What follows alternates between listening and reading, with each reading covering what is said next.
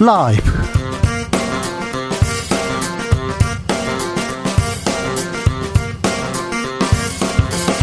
2022년 6월 30일 목요일입니다. 안녕하십니까. 주진우입니다. 자유와 평화는 국제사회 연대로 보장된다. 윤석열 대통령이 나토 정상회의에서 한 연설의 일부분입니다. 미국 주도 중국 견제에 발을 맞춘 건데요. 북한과 중국, 러시아를 자극해서 동북아 정세 경색될 수 있다. 우려도 나옵니다. 윤석열 정부 외교 정책의 방향 괜찮은 걸까요? 지금은 글로벌 시대에서 짚어보겠습니다. 국민의힘에서 친윤계로 분류되는 박성민 당대표 비서실장이 전격 사임했습니다. 징계설 높아지고요. 이준석 대표 모종의 결단 임박했다는 관측 나오기도 합니다. 윤 대통령 오늘 밤 귀국행 비행기에 오르는데요. 윤 대통령과 이준석 대표의 관계 어떻게 될까요? 기자들의 수다에서 전망해 봅니다. 강병원, 강훈식 박용진 민주당 97그룹 대표주자 국회의원 3인방들이 당대표 선거 출마를 선언했습니다. 이재명 의원 도전도 기정사실화되고 있는 분위기인데요. 어차피 당대표는 이재명이다 분위기 있는데 또 반론도 있습니다. 민주당 대표 어떻게 흘러가는 걸까요? 주스에서 살펴보겠습니다. 나비처럼 날아 벌처럼 쏜다. 여기는 주진우 라이브입니다. 오늘도 자중차에 겸손하고 진정성 있게 여러분과 함께 하겠습니다. 아, 무사히 출근하셨죠? 무사히 잘 계시죠? 어제 오늘 비가 엄청나게 오네요. 오늘 여의도 KBS 오는 길에 소나기 만났는데요. 아, 참 무섭게 오더군요. 한강 많이 불어났습니다. 서울 동부간선도로 잠수교 일부 도로들 통제됐다고 합니다. 참고해 주시고요. 그리고 어, 강 주변으로 이렇게 가면 안 됩니다. 산도 좀 위험합니다. 퇴근길 교통 상황 유의하시고요. 어, KBS 일라디오 이렇게 들으면서 날씨 상황 꼼꼼하게 살피면서 무사히 귀가길 바라겠습니다. 아, 뭐 장마철이어서 비고 비도 오고 안 덥고 너무 좋다 이런 분도 있습니다. 아니 아니다. 나는 장마철이 너무 힘들어요. 이런 분도 있습니다.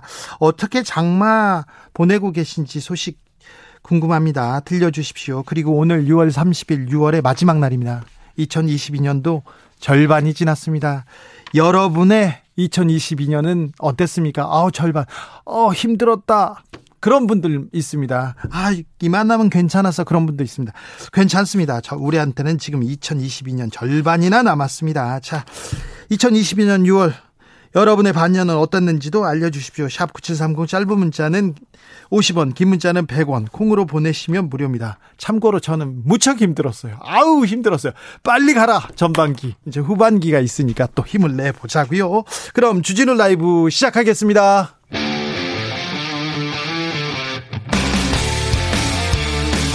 탐사보도 외길 인생 20년. 주 기자가 제일 싫어하는 것은?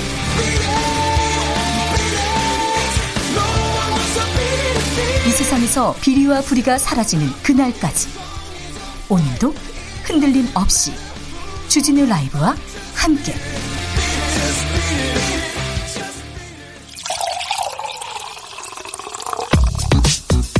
진짜 중요한 뉴스만 쭉 뽑아냈습니다. 주스.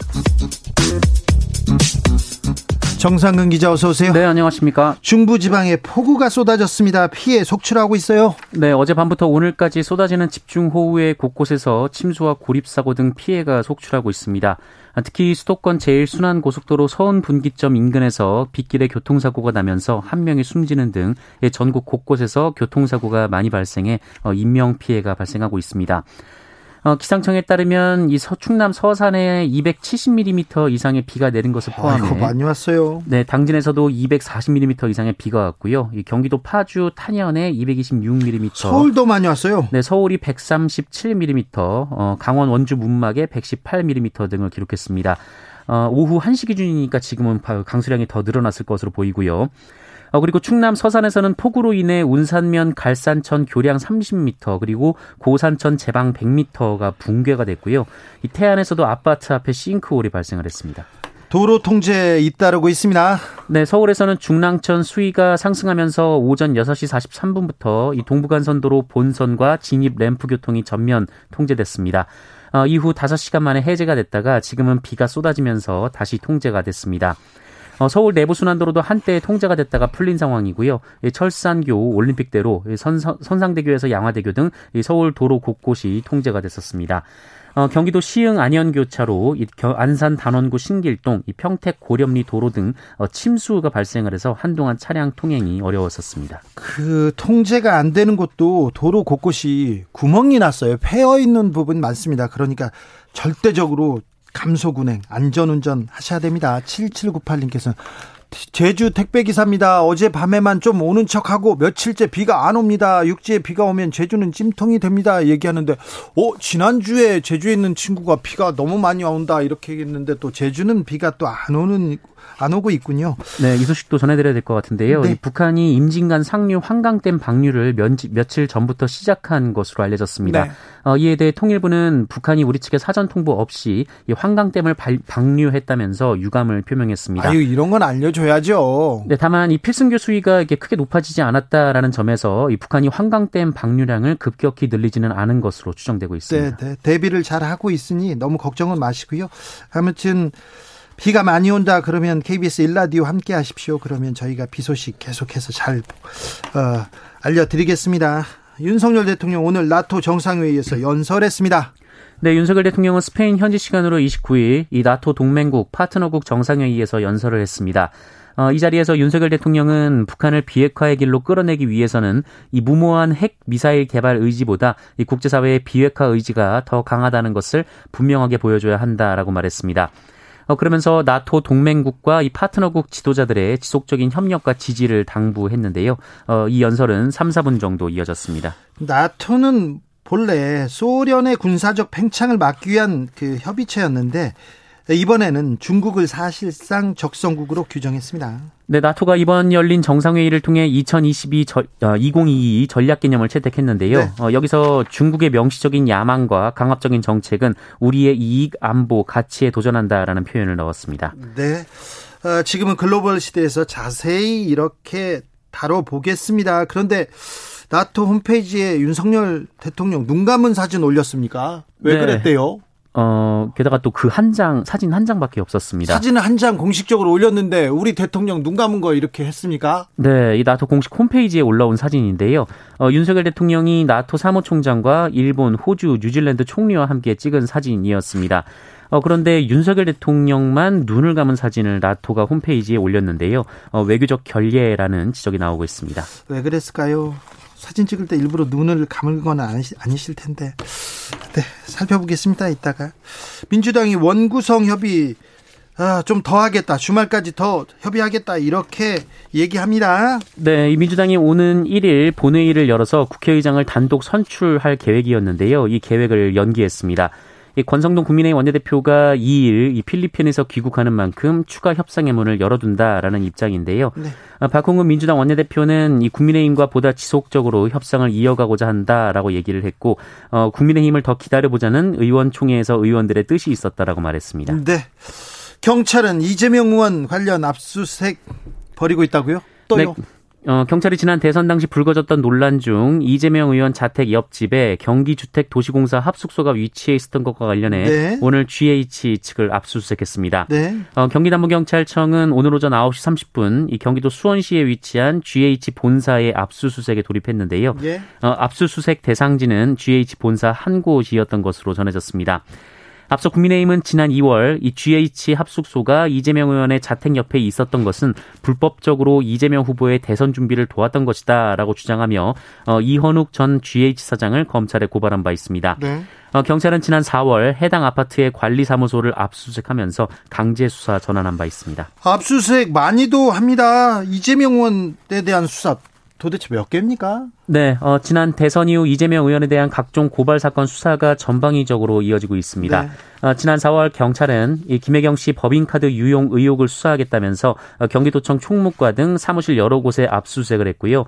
어, 의혹의 핵심 인물인 전 경기도청 총무과 별정집 5급 공무원 배모 씨 어, 그리고 이 수도권 지역 식당 등 129곳을 압수수색했습니다. 129곳을 압수수색했어요. 네, 그리고 지난달 2일에는 이 성남 FC 후원금 의혹 수사를 위해서 이 성남시청 정 책기획과 등 5개 부서 어, 그리고 보름 뒤에는 두산건설과 성남 FC를 잇따라 압수수색했습니다. 네. 어, 그리고 지난 16일 백현동 아파트 개발 사업 의혹 관련해서 성남시청을 압수수색했고요. 어, 그 하루 전날에는 이재명 의원의 측근으로 알려진 김인섭 씨의 자택과 사무실, 어, 그리고 부동산 개발회사의 대표 자택과 사무실을 압수수색하는 등 어, 현재 거의 한 달에 한두 번꼴로 강제 수사가 이어지고 있습니다. 의혹이 있고 또 고소 고발이 있기 때문에 수사한다. 네, 거기까지는 알겠는데 압수수색이 참 많군요. 오래 진행되는군요. 아, 뭐 이거는 다른 건이지만 이재명 시장이 경기 도지사가 됐을 때, 도지사가 됐을 때 그때도 경찰이 엄청 대대적인 수사를 했습니다. 제가 참고인으로 불려갔는데 저보고 경찰이 도지사하고 여, 여, 여배우하고 무슨 관계냐고 물어봐요. 그래서 경찰한테 제가 물어봤죠. 도대체 제가 어떻게 아냐고 관심도 없고 그걸 지금 나한테 왜 물어보냐고 얘기를 했었는데 자기네들이 물어보놓고 그러게요 얘기하더라고요. 그런 수사는 아니겠죠 이번에는 네. 참 네. 수사가 많기도 합니다. 민주당 97그룹 인사들 잇따라 대표 선언 출마하고 있습니다. 네, 민주당 강훈식 의원은 오늘 기자들에게 메시지를 보내서 이번 주 일요일 당대표 출마를 선언할 것이다라고 밝혔습니다.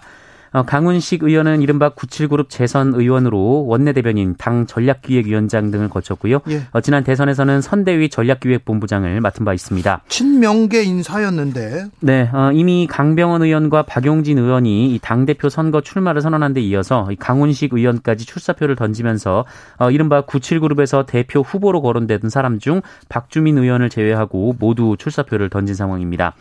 한편 이들은 앞서 이 86그룹 대표 주자로 꼽히는 이인영 의원과 조찬 회동을 하기도, 하기도 했는데요.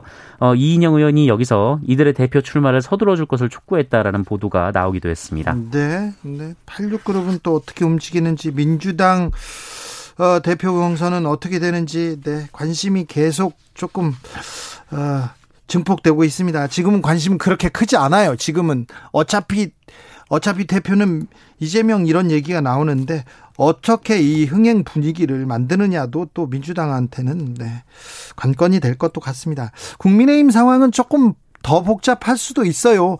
어, 이준석 대표의 비서실장 갑자기 사퇴했습니다. 이유가 뭐냐 물어봤는데 뭐랍니까? 네, 어, 일신상의 이유라는 답을 했습니다. 또 나왔습니다. 일신상 이유 뭐지 진짜? 네, 박성민 당대표 비서실장인데요. 친윤계라면서요? 그렇습니다. 오늘 전격 사퇴했습니다. 네. 어, 이 대선 후에 이준석 대표의 비서실장으로 기용이 됐는데요. 불과 3개월여 만에 전격 사퇴를 했습니다. 자, 여기에 그러면 윤핵관, 윤심 작동하는 거 아니냐 이렇게 생각 하는 사람들이 많습니다. 이준석 대표 점점 코너에 몰리고 있는 것처럼 보입니다. 네, 어, 이준석 대표는 오늘 기자들과 만난 자리에서 어제 박성민 비서실장이 그만두겠다라는 얘기를 했다면서 어, 윤심이 떠났다 이런 해석을 할 수는 있지만 이 박성중 의원과의 어제 대화에서는 그런 내용이 없었다라고 말했습니다.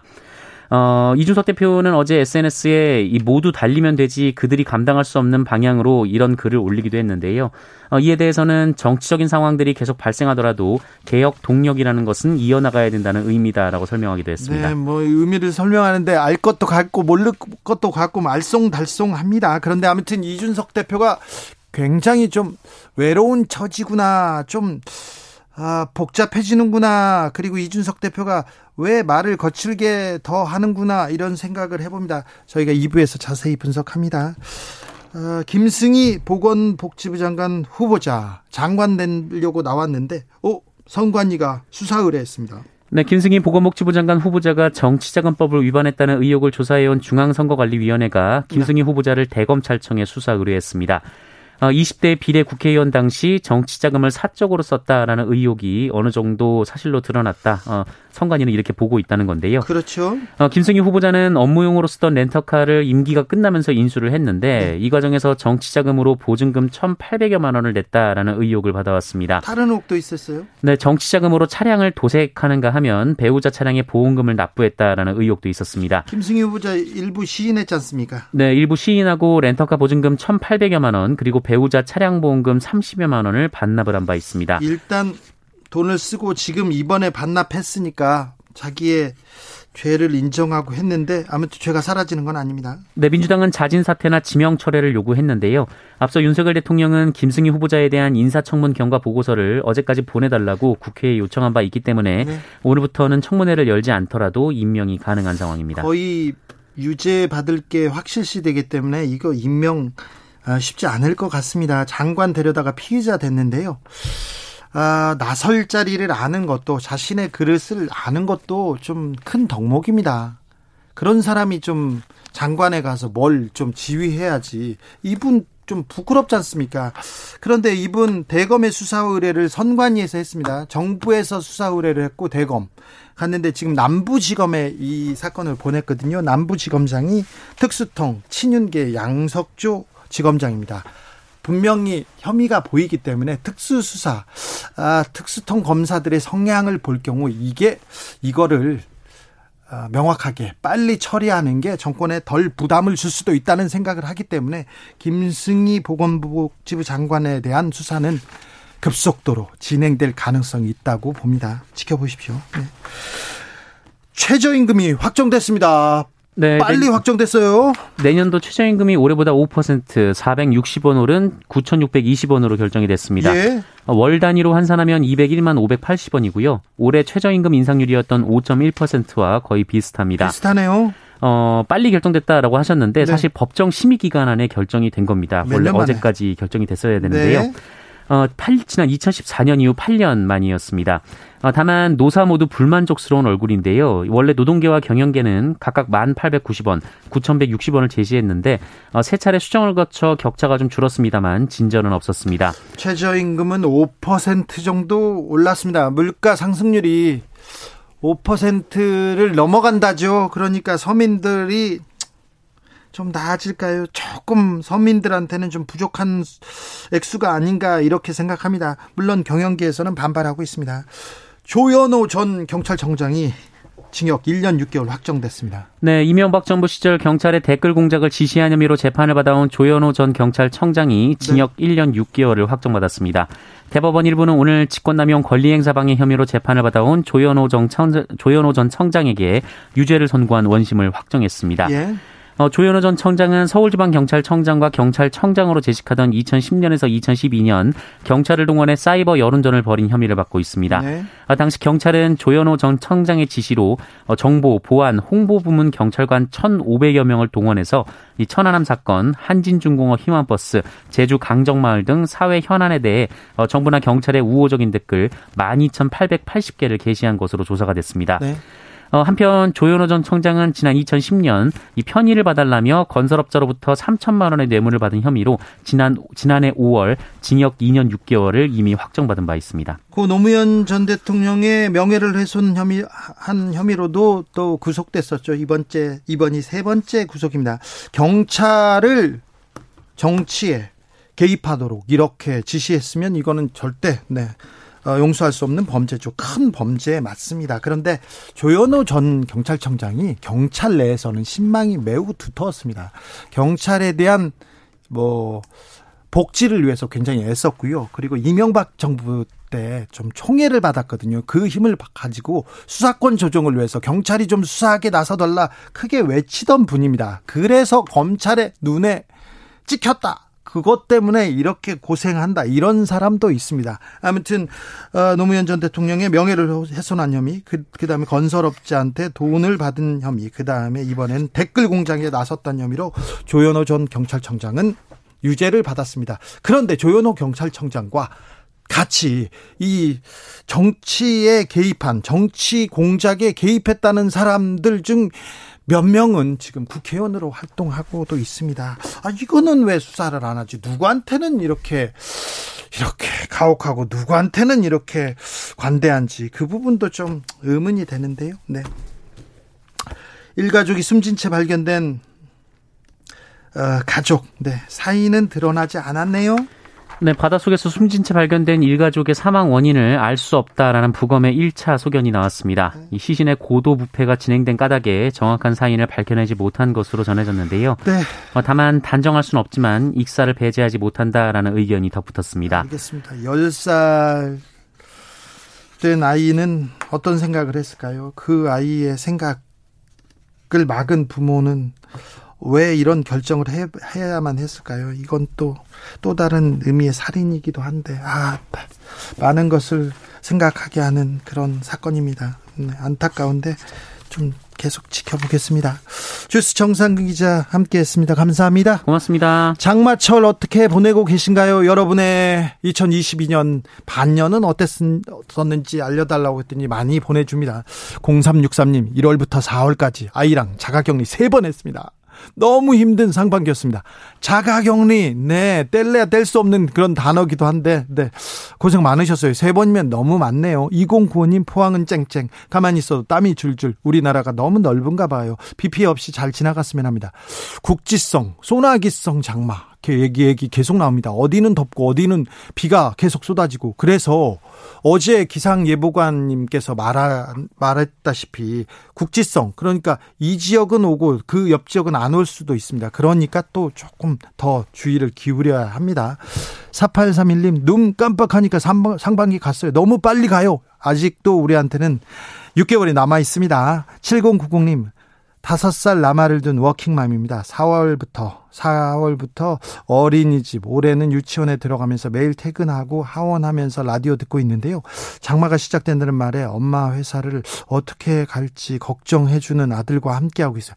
아들이 효자네. 아들이 나 비 맞았어. 이런 얘기 안 하고 엄마를 걱정하고 엄마 회사 어떻게 가. 7090이 아이고 참 훌륭하신 아들을 두셨어요. 아, 저보다 훨씬 낫습니다. 저보다. 아. 참 훨씬 낫습니다. 네. 김성재님, 저는 비 오는 날 호박 전에 막걸리 한 잔 하고 있습니다. 지금 이거 이런 거를 전문 용어로 염장이라고 하는데 아 비 오는 날 좋죠. 일찍도 가셨습니다, 성재님. 네, 네. 조금만 드시고요. 8430님, 시골은 비가 안 와도 걱정, 비가 너무 와도 걱정입니다. 지금 밖에 나 다니지도 못할 정도로 하루 종일 폭우가 쏟아집니다. 심어놓은 포도, 토마토 같이 쏟아져서 애가 탑니다. 아이고, 비가 안 와도 걱정, 와도 걱정, 걱정이네요. 조금만 와야 될 텐데, 포도야, 토마토야 건강히 좀잘 지켜다오, 있어다오. 교통정보센터 다녀오겠습니다. 유하영 씨.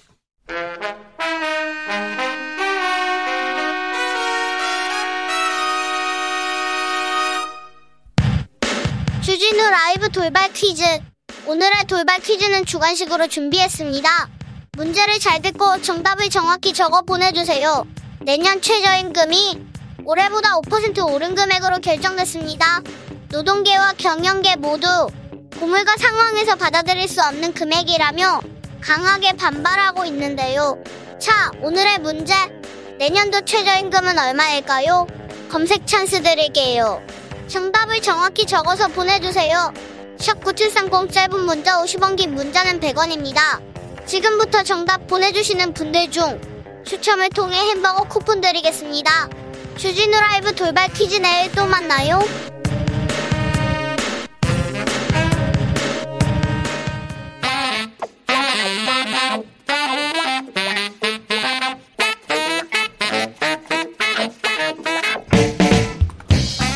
세계는 넓고 이슈는 많다. 목요일은 우리의 시야를 국제적으로 넓혀봅니다. 국내 뉴스, 국제 이슈 다 덤벼라. 지금은 글로벌 시대. 국제적으로 talk 가능합니다. 국제적으로 아유 평론 스케일 어마어마합니다. 지글시 시작합니다. 군사 외교 안보 전문가 김종대 전 의원. 안녕하십니까. 네. 세계적인 평론 스케일입니다. 이승원 평론가 어서 오세요. 네, 안녕하세요. 이승원입니다. 네. 어, 장마철 잘 보내고 계시죠? 오늘하고 고생 많이 했어요. 네. 네. 그렇습니까? 네. 네. 고생하셨어요. 네. 영혼 없는 네. 얘기는. 음, 알겠습니다. 어, 나토 정상회담 이제 막을 내렸는데요. 한미일 정상회담도 있었습니다. 어, 어떻게 보셨습니까? 어, 바이든 소원 성취했다. 바이든? 네. 음. 바이든이 하고 싶은 걸 다 해줬습니까? 다른 사람들이? 그렇죠. 사실은 바이든이 한국을 초청한 거는 네. 저는 엄밀하게 말씀드리면 뭐 제 개인적인 주관적인 판단이지만 나토에 초청한 것보다는 이 한미일 정상이 한 자리에 만나서 사진 한 컷을 찍기 위해서 아, 음. 네, 물타기 하기가 가장 좋은 장소가 나토 정상회담이었다라고 전 생각을 하고 미국, 있습니다. 미국, 일본, 미국 과 일본은 계속 그리고 한국과 같이 앉으려고 계속 얘기를 했고 좀 생각을 했어요. 네, 네. 군사훈련도 같이 얘기하고 싶었고. 그렇었죠. 그러니까 한미하고 미일 간에 이제 각각 동맹 상태지만 일본과 한국은 뭐 아시다시피 이제 관계가 굉장히 안 네. 좋았지 않습니까? 왜 이렇게 니네들은 싸우니 네. 하면서. 그래서 이제 바이든은 사실은 한미일이 그러니까 바이든 뭐 뿐만 아니라 예전에 오바마부터 이제 쭉 줄기차게 얘기했던 게 한미일이 친해져야지만 북한 넘어서 중국까지 같이 견제할 수 있으니까 안보 협력이라는 단어를 이제 쓰면서 계속 가까워져야 된다고 얘기를 했었는데 계속 사이가 안 좋으니까 골치가 아팠던 거지 않습니까? 그래서 2015년 당시 지금 국무부 장관 부장관 하고 있는 당시 웬디 셔먼 그 네. 머리 하얀 그 여자분 네. 있지 않습니까? 그분이 이제 차관이었어요. 2015년에. 이런 얘기를 당시 했습니다. 정치 지도자가 과거의 적을 비난함으로써 값싼 박수를 얻는 것은 어렵지 않다. 네. 이러면서 이제 한국을 비난한 그런 wording이 있었어요. 네. 그리고 당시 존 케리 국무장관도 역시 15년이었는데 한일 이제 역사를 극복하고 앞으로 좀 미래지향적으로 좀 나가봐 이러면서 이제 그 해 말에 있었던 게 바로 위안 위안부 합의였습니다. 2015년 12월에. 그러니까 그냥 그런 흐름이죠. 바이든도 그 중심에 부통령으로 당시 있었고요. 그러니까 이번에 이제 한미일이 하도 안 만나고 자꾸 싸우니까 이번에 바이든 대통령은 이제 사전 정지 작업을 아마 했겠죠. 한일 회담하고 아 그러니까 네. 한미 회담하고 근데 미일 정상회담 했을 때 지난 5월에 그리고 이번에 초청을 하면서 이 한미일 사진 한 컷을 만들어낸 것이 아닌가. 근데 세 명이 만나서 25분 만났어요. 그러니까 네. 별다른 얘기가 뭐 특별히 없었겠죠, 사실은. 인, 사하고 네. 악수하면 15분 정도 됩니다. 네. 네. 예, 그 뭐 이승원 평론가께서 이렇게 셋이 만나기가 이렇게 힘들구나. 네. 그런 점에서 소원 풀었다. 지금 이런 말씀이신데 그럼 내용을 한번 들어가 보기로 하죠. 자, 이 한미일 삼국이 협력해서 북핵 문제에 대응한다. 이 북핵 문제가 제일 중요하다. 네. 사실 어떻게 보면은 외교장관 삼국 회담에서 다 했던 얘기예요. 네. 똑같은 얘기입니다. 오히려 이 회담이 열리기 전에 제이크 설리반 백악관 안보보좌관이 중국에 관한 얘기도 나올 거다. 네. 또 북한의 자금줄을 끊는 방안이 협의될 거다. 이런 이야기를 했는데 막상 정상회담 발표에는 그런 내용이 없습니다. 네. 단지 삼국이 협력해서 북핵 문제에 철저히 대비하자, 북한 미사일에 대비하자 이렇게 얘기를 했는데 오히려 구체성은 어, 기시다 후미오 아. 일본 총리의 말이 상당히 한 스텝 더 나갔어요. 공동 군사 훈련을 한다. 한미일 네. 군사 훈련 계속해서 미국과 특별히 일본이 원하던 거 아닙니까? 네. 특별히 이번에 새로운 게 뭐냐 봤을 때 요겁니다. 그래요? 예. 요것이 뭐 또 일본이 이제 어 충분한 방위력을 그 강화하겠다. 네, 네. 이제 미사일. 보유 국가로 네. 가겠다는 사실은 구체적인 얘기 국제 무대에서 어떤 새로운 어떤 그 국가의 입장을 발견한 건 전 기시다 후미오 음. 일본 총리의 발언이라고 생각을 그럼 합니다. 미국도 네. 얻어가고 일본도 얻어갔다 이럴 수 있네요. 아니 뭐 그럴 수도 있겠는데요. 이렇게 되면서 북핵 문제가 가장 중요하다는 걸 뭐 우리가 성과로 어 이야기하기에는 상당히 무리가 있습니다. 반면에 우리 바로 제일 가까운 곳에 어 군사 대국이 탄생하는 거예요. 음. 강대국이 이제 미사일을 가진 나라가 탄생하는 거거든요. 네. 이거 꼭 지금 우리한테 저기 우리가 원하던 바라고 할 수 있을까요? 또 그다음에 이제 북핵을 관리하기 위한 북한의 위협을 관리하기 위한 국제 공조의 일환으로 곧저 미국의 재무부 장관이 한국을 방문할 예정이고 네. 돈줄을 끊는 문제 이 문제를 협의한다는 건데 원래 이런 건 유엔 안보리나 국제 사회에서 다 돼왔던 겁니다. 근데 요즘 유엔 안보리가 식물위원회가 되고 나니까 한미일이 모여서 어떤 자금줄을 끊는 방법을 찾아보자. 뭐가 있을까요? 제가 보기에는 뭐 secondary boycott이라 그래서 중국 네. 러시아에 북한과 거래하는 은행이나 사업가를 잡아내자. 뭐 네. 이런 게 나올지. 이게 상당히 무리수거든요, 사실은. 그런 면에서는 북한이 제일 중요하다 하는 동어 반복 외에 구체적인 건 없었고 일본은 어, 이렇게 근육을 과시하는 강해진 일본의 자신의 면모를 과시한 거예요. 제가 보기에 한미일 그 득실을 계산하자면 음. 굳이 그렇게 일본의 어떤 그 자기 과시판이었다 이렇게 정리하는 것이죠. 그 워딩이 중요한데 지금 의원님이 말씀하시는 그 기시다의 총리의 워딩은 이런 겁니다. 이 북한 핵실험이 이뤄지는 경우에도 공동 훈련을 포함해서 한미일이 함께 대응해 나가고자 한다라는 거였고요. 바로 지금 더 중요한 거는 한미 동맹의 억지력 강화를 위해서라도 일본 방위력을 근본적으로 강화할 것이다 이렇게 대놓고 얘기를 한 겁니다. 어허. 그러니까 제가 이제 한미일 딱 그 테이블 그 사각 테이블에 앉아가지고 이제 바이든이 가운데 앉아 있고 음. 이제 윤석열 대통령 뭐 기시다 후미오 총리가 앉아 있는데 어, 바이든 입장에서는 한미를 이렇게 모아놨으니 이제 소원 성취를 한 거고, 그리고 정말 히스토릭한 자리다라고 이제 엄청나게 강조를 했고, 기시다는 우리 방위력 근본적으로 강화할 거야 대놓고 얘기하면서 이제 전쟁할 수 있는 국가, 자유대의 어떤 권한을 더 늘리겠다 이런 걸 이렇게 대놓고 했고, 그렇다면 우리는 뭐가 뭘 얻은 거지? 없어요. 네, 워딩을 보면 뭐 그냥 북한에 대해서 대응하자. 그거는 어, 굳이 나토까지 안 가서도 할 수 있는 언제나 하는 얘기 아닙니까? 언제나 하는 얘기 음. 동어 반복을 했기 때문에 플러스 마이너스를 한다면 일본 가져갈 거 가져갔고 미국 가져갈 거 가져갔고 한국은 잘 모르겠다가 네. 제 결론입니다. 미국은 네. 마녀 가져가고 일본도 가져가고 우리는 잘 모르겠다. 북한은 좀 불구덩이에 두 발을 묻은 것이다 이러면서 비난하기 시작했습니다. 네. 최근에 북한이 7차 핵실험을 자제하고 있죠. 네. 예, 진즉할 거라는 게 계속 늦어지고 있어요. 네. 아무래도 중국 요인이 컸다고 봅니다. 음. 그 만약에 7차 핵실험을 강행하면 미국의 전략 자산이 지금 전부 쫓아오기로 돼 있거든요. 네. 항공모함이 또 서해에 들어올지 모르고. 네. 어, 전략 잠수함, 핵 잠수함이더라고. 이걸 지금 중국이 마땅치가 않은 거예요. 네. 그래서 지금 이런 게 들어오면 지금 중국도 어렵다 그러니까 북한이 좀 자제해 줬으면 좋겠다. 네. 이렇게 관리되는 구조거든요. 그런데 지금 북한은 이거 못해서 난립니다, 사실은. 음. 올해 저 8차 당대회 이후로 지난번에 중앙군사위 확대회의에 이르기까지 네. 강대강을 하도 여러 번 천명해서 예. 이제 북한이 뭘 세게 발언해도 강경 발언 같이 가나요? 네네. 네. 그러니까 휘날레가 있어야 되고 활용점장이 있어야 되는데 네.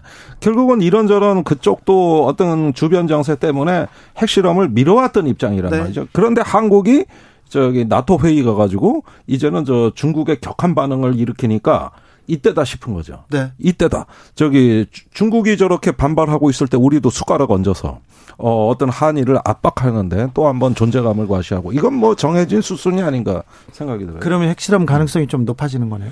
아니 그러니까 지금 저기 한국에 대해서 중국이 굉장히 그 저 말하자면 격한 반응이 네, 나오고 네. 있거든요. 네. 사실 호주나 일본은 원래 반중 전선에 많이 기울어진 나라입니다. 예. 그런데 한국은 새로 가담한 나라거든요. 예. 그러니까 특히 한국에 서운한 거예요. 밉죠. 예. 그래가지고 그 황구시보 아저 인민일보의 자 매지 글로벌 타임즈에서 뭐라 그랬냐면 정상회담 전에 음. 만약에 이렇게 나토에 경도되면은 한반도에 안보 위기 상황이 발생할 것이다. 아이고. 제가 보기엔 최고의 협박이거든요. 네. 예, 이런 어떤 그 저 중국의 격한 반응이 나왔기 때문에 네. 앞으로 이런 면이 분명히 북한한테 영향을 줍니다. 그러게요. 예, 북한이 이제 어 자기들의 어떤 전략적 도발에 기회의 창문이 열리고 있다고도 볼 수 있는 거예요. 아이고, 음. 참 어렵네요. 어려워지는 것 같습니다. 회의 한번 참석했는데 일단 기본적으로 중국, 북한 격하게 반응하고 있습니다. 물론 러시아도 기분이 매우 나쁠 것 같고요. 느티나무님께서 근데 나토 홈페이지 담당자는 좀 너무했어요 얘기합니다.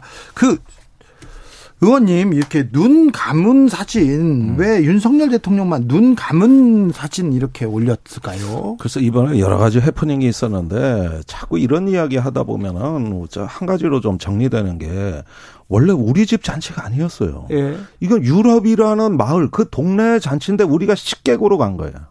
그렇게 가놓으니까 여러 가지 의전으로 소홀하고 외교적 결례가 이게 한두 건이라야 얘기를 하지. 나토 사무총장 면담 30분 기다리게 하고 결국 안 만나주고 그 다음 날 만나고 핀란드하고 정상회담은 네. 아예 취소되고 줄줄이 갔더니 뒤죽박죽이고 이 다자회담 나토 정상회의는 일종의 큰 홀 같아서 타운 미팅 홀 같이 음. 이렇게 북적북적 하는 데지 한국을 위한 따로 어떤 네. 뭐 배려나 존중을 해주기가 너무 어렵고 그다음에 워낙 의제가 첨예했어요. 네. 스웨덴, 핀란드 나토 가입 네. 문제라든가 나토의 신전략 개념 채택이라든가 이런 중차대한 문제가 있는데 언제 동아시아 정치 거긴 파트너 국가 식객으로 오신 거거든요. 그러다 보니까 처음부터 우리가 너무 기대를 갖고 갔다. 음. 이렇게 가 보니 예, 우리 기대했던 회담은 아니거든요. 네. 그러니까 이게 이제 사실 나토라는 게 그동안 뭐 49년 이후에 이제 창설된 다음에 어, 여러 가지 이제 기능을 했었죠. 그리고 냉전 이후에는 사실 이제 이렇게까지 심각한, 지금 우크라이나 전쟁 같이 이렇게까지 심각한 경우는 많지 않았었는데, 이제 외신들 이제 보면은 뭐, 포리언 어피얼스나 이런 들 보면은, 그동안 그래도 나토가 굉장히 멋있어 보이는 하나 그룹으로서 그래도 작동을 해왔다. 뭐 아프간이든 뭐그 네. 이라크든 어떤 전쟁이 있을 적에 어느 정도 개입하면서 뭔가 그래도 쉐입 그 모양새를 갖춰가는 그런 모습이었는데 이번에 나토의 본질을 본 것이 이번에 우크라 전쟁이라고 이제 서양 그뭐 이렇게 라이터들은 그렇게 설명을 하고 있더라고요. 그러니까 어떻게 보면은 한계를 본인들도 이제 서방의 눈에서 봤을 적에도 이미 이제 인식을 한 거죠. 이런 상황이 되니까 나토 안에서 이견이 생기고 뭔가 흔들리는구나. 이제 겉으로는 으쌰으쌰 하고 있지만 내부적으로 다 이해관계가 다 르잖아요. 프랑스 다르고 독일 다르고. 그런 지적이 하나 있는데 결국은 그 지금 전 더군다나 이제 평시도 아니고 전쟁 중에 군사 동맹 협의체인 나토에 한국이 갔다는 것 자체가 네. 어, 그니까 내 자리가 아닌 거예요. 거기서 뭐 환대받을 것도 아니고, 물론 이제 그 앞에서 뭐 윤석열 대통령이 나토 정상회담에서 한 3, 4분에 걸친 모두 발언 얘기는 했습니다만, 그게 사실은 뭐 대단한 그런 발언도 아니었던 데다가 그 사람들의 목적은 딴 데 있는데, 지금 우리가 가서 무슨 뭐 원전을 팔고 뭐 하고 이러, 이럴 수 있는 공간이 아니었던 거예요. 그래서 네. 전 처음부터 나토를 한국이 이번에 이제 초청에 응하는 게 과연 올바른 일이었나, 이번 이제 전반적인 과정을 보면서 다시 한번 네. 그런 생각이 듭니다. 네, 제가 한 말씀만 드리면은 어 사실 북핵 문제의 심각성을 환기시키면서 힘에 의한 어떤 북한 압박을 이야기했다. 이건 윤석열 대통령으로서 본인은 성과라고 생각할 거예요. 네, 네. 음. 예, 이렇게 저기 문재인 대통령하고 다른 모습을 보여줬잖아요. 그런데 지금 이 상황을 알아야 되는 게 뭐냐면은 나토 정상회의는 이번에 역사적 회담입니다. 우크라이나 전쟁 이후에 그 유럽의 질서를 갖다가 제시하는 어떤 10년의 비전을 만든 회의라고 좀 봐요. 그런데 지금까지 EU가 브렉시트, 그 다음에 프랑스, 독일의 독자 행보로 거의 빈사 상태였습니다. 네. 경제적, 사회적으로 유럽이라는 지역은 흔들리고 있었고 거의 뭐 유럽 연합은 빈사 상태로 가고 있었다. 경제, 사회적으로는 그렇게 됐으나 네. 분열되고 있으나 안보로 뭉친 겁니다. 결국은 전쟁 중에 러시아라는 새로운 공동의 적을 맞이해 가지고 나토가 유럽의 질서를 세우고 그걸 넘어서 중국이라는 러시아 너머의 적까지 보다. 이래서 이제는 그 유럽의 동맹이 아니라 어떤 전 세계 글로벌한 어떤 그 연합 세력으로 진화하겠다는 얘기고 그래서 아시아의 식객들을 데려다 놓은 거거든요. 네. 그러니까 이런 상황에서 윤 대통령이 이런 전략적 맥락을 다 어떻게 생각하고 갔는지는 모르겠습니다만은 결국 세계는 아무리 먹고 사는 문제가 중요해도 어 저기 전쟁 문제, 이 배고픈 문제보다는 죽고 사는 문제가 우선이다. 이걸로 해가지고 이제 서방 동맹을 재결석하고 세계화 이후의 시대를 질서를 만들어가겠다는 이 출발점이 되는 거거든요. 이 회의가. 그런데 음. 이 회의에서 우크라이나 전쟁에 대한 유럽 질서 재편에 대한 조금 고민이 있- 있었습니까? 진전도 보였습니까? 있었습니다. 제가 보기에는 그 나토 원정군 합동 원정군을 강화한다는 이야기라든가 네. 동유럽의 그 폴란드의 미국의 패트리엇 그 지대공 미사일 MD 시스템 어또 에스토니아나 이런데 이제 그 영국의 그 저 기갑 전력 독일의 또 군사력 이렇게 해서 흑해와 발트해에다가 전진 배치를 하는 이렇게 함으로써 하나의 군대처럼 융합이 돼 나간 새로운 전략 개념이 만들어졌다. 네. 이거는 제가 보기에는 그간 어, 테러와의 전쟁 이후로 그 성격이 모호했던 나토가 일거에 다 재조정돼 가지고 새로 그 강화되는 그러면서 군비가 증강하고 이게 이제 중국에까지 영향을 미치는 이런 선언이 나온 거거든요. 이거는 우리한테 앞으로 미치는 어, 영향도 매우 민감하면서 클 거라고 저는 봐요. 그런 면에서 인도 태평양 전략도 지금 시험대에 올라 있다. 아시아의 나토화 문제가 앞으로 의제가 된다. 이거죠. 네. 이번 회의에 가서 영수증 크게 끊어오는 거 아니야 이렇게 우려하는 사람들 많, 많았습니다. 근데 폴란드와 방산 협력 강화한다, 유럽 세일즈 외교 나섰다 이렇게 얘기도 나오는데 이건 또 무슨 소리입니까? 지금 뭐, 그러니까 기본적으로 프랑스, 네덜란드, 폴란드, 덴마크 이런 이제 총리나 대통령을 만나가지고 양자회담을 하긴 했습니다. 그런데 이제 많은 시간을 할애한 건 아닌데 기본적으로 이제 프랑스에는 원전, 뭐 네덜란드에는 뭐 반도체. 뭐 반도체 이런 것들을 어 이제 판매하겠다라는 거죠 한마디로. 그래서 처음에 가기 그러니까 나토라는 공간에 가는 게 굉장히 부담스러우니까 우리 김성한 실장이나 이제 외교안보 라인에 있는 사람들이 백브리핑을 하면서 우리는 민주주의와 뭐 보편적 법치와 그리고 인권에 대해서 이해관계를 같이 하는 사람들과 연대하기 위해서 가는 거야. 그리고 갔을 때 원전 세일즈 등등을 할 수 있어라면서 계속 이제 물타기를 좀 했었거든요. 예. 그러니까 어쨌든 거기에 대해서 성과가 있어야 되기 때문에 이 정, 양자 회담을 하면서 이런 성과들을 조금 만들어낸 건 사실입니다만 본질은 이번에 나토 정상회의가 역사적으로 굉장히 그 전략 개념이라고 해서 10, 12년 만에 개정하고 우크라이나에 대해서 어떻게 할 것인지 전략을 세우는 굉장히 중요한 것이었기 때문에 사실 이런 것들은 주요 이슈에서 밀릴 수밖에 없는 거죠. 네. 네네. 하나만 또 개인적으로 네. 궁금한 네. 건데 뭐 좀 매너가 좋으시니까 제가, 네. 제가 이 평론가님한테 어, 여쭤볼게요. 어, 대통령 국가원수의 매너는 어떠해야 되는 건가요? 앞에서 만날 때 팔 이렇게 흔든 거 그게 좀 결례가 됩니까? 뭐 결례라면 즐거우면 흔들 수도 있잖아요. 네. 그러니까 근데 우리가 또 하고 싶은 걸 다 하는 게 외교 공간은 아니잖아요.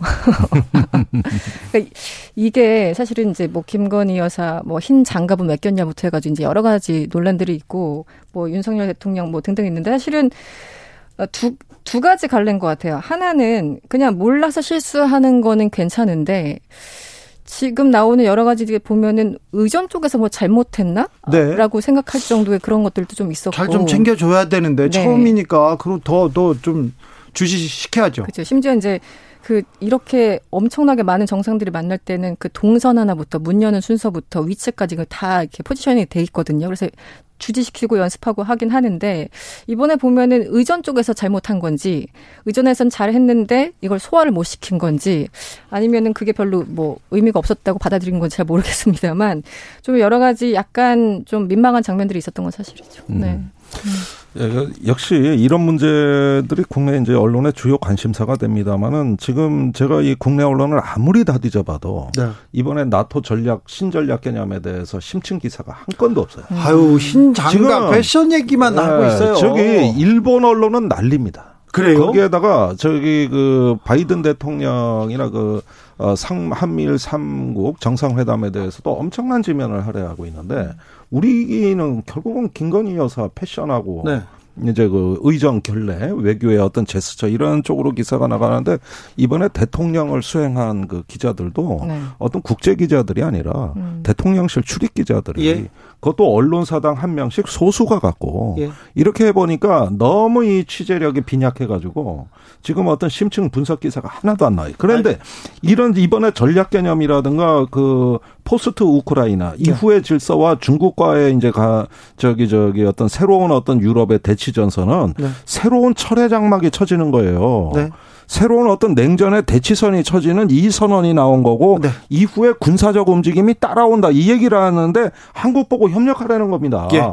자, 이 부분에 대해 중국이 지금 펄펄 뛰고 있어요. 예.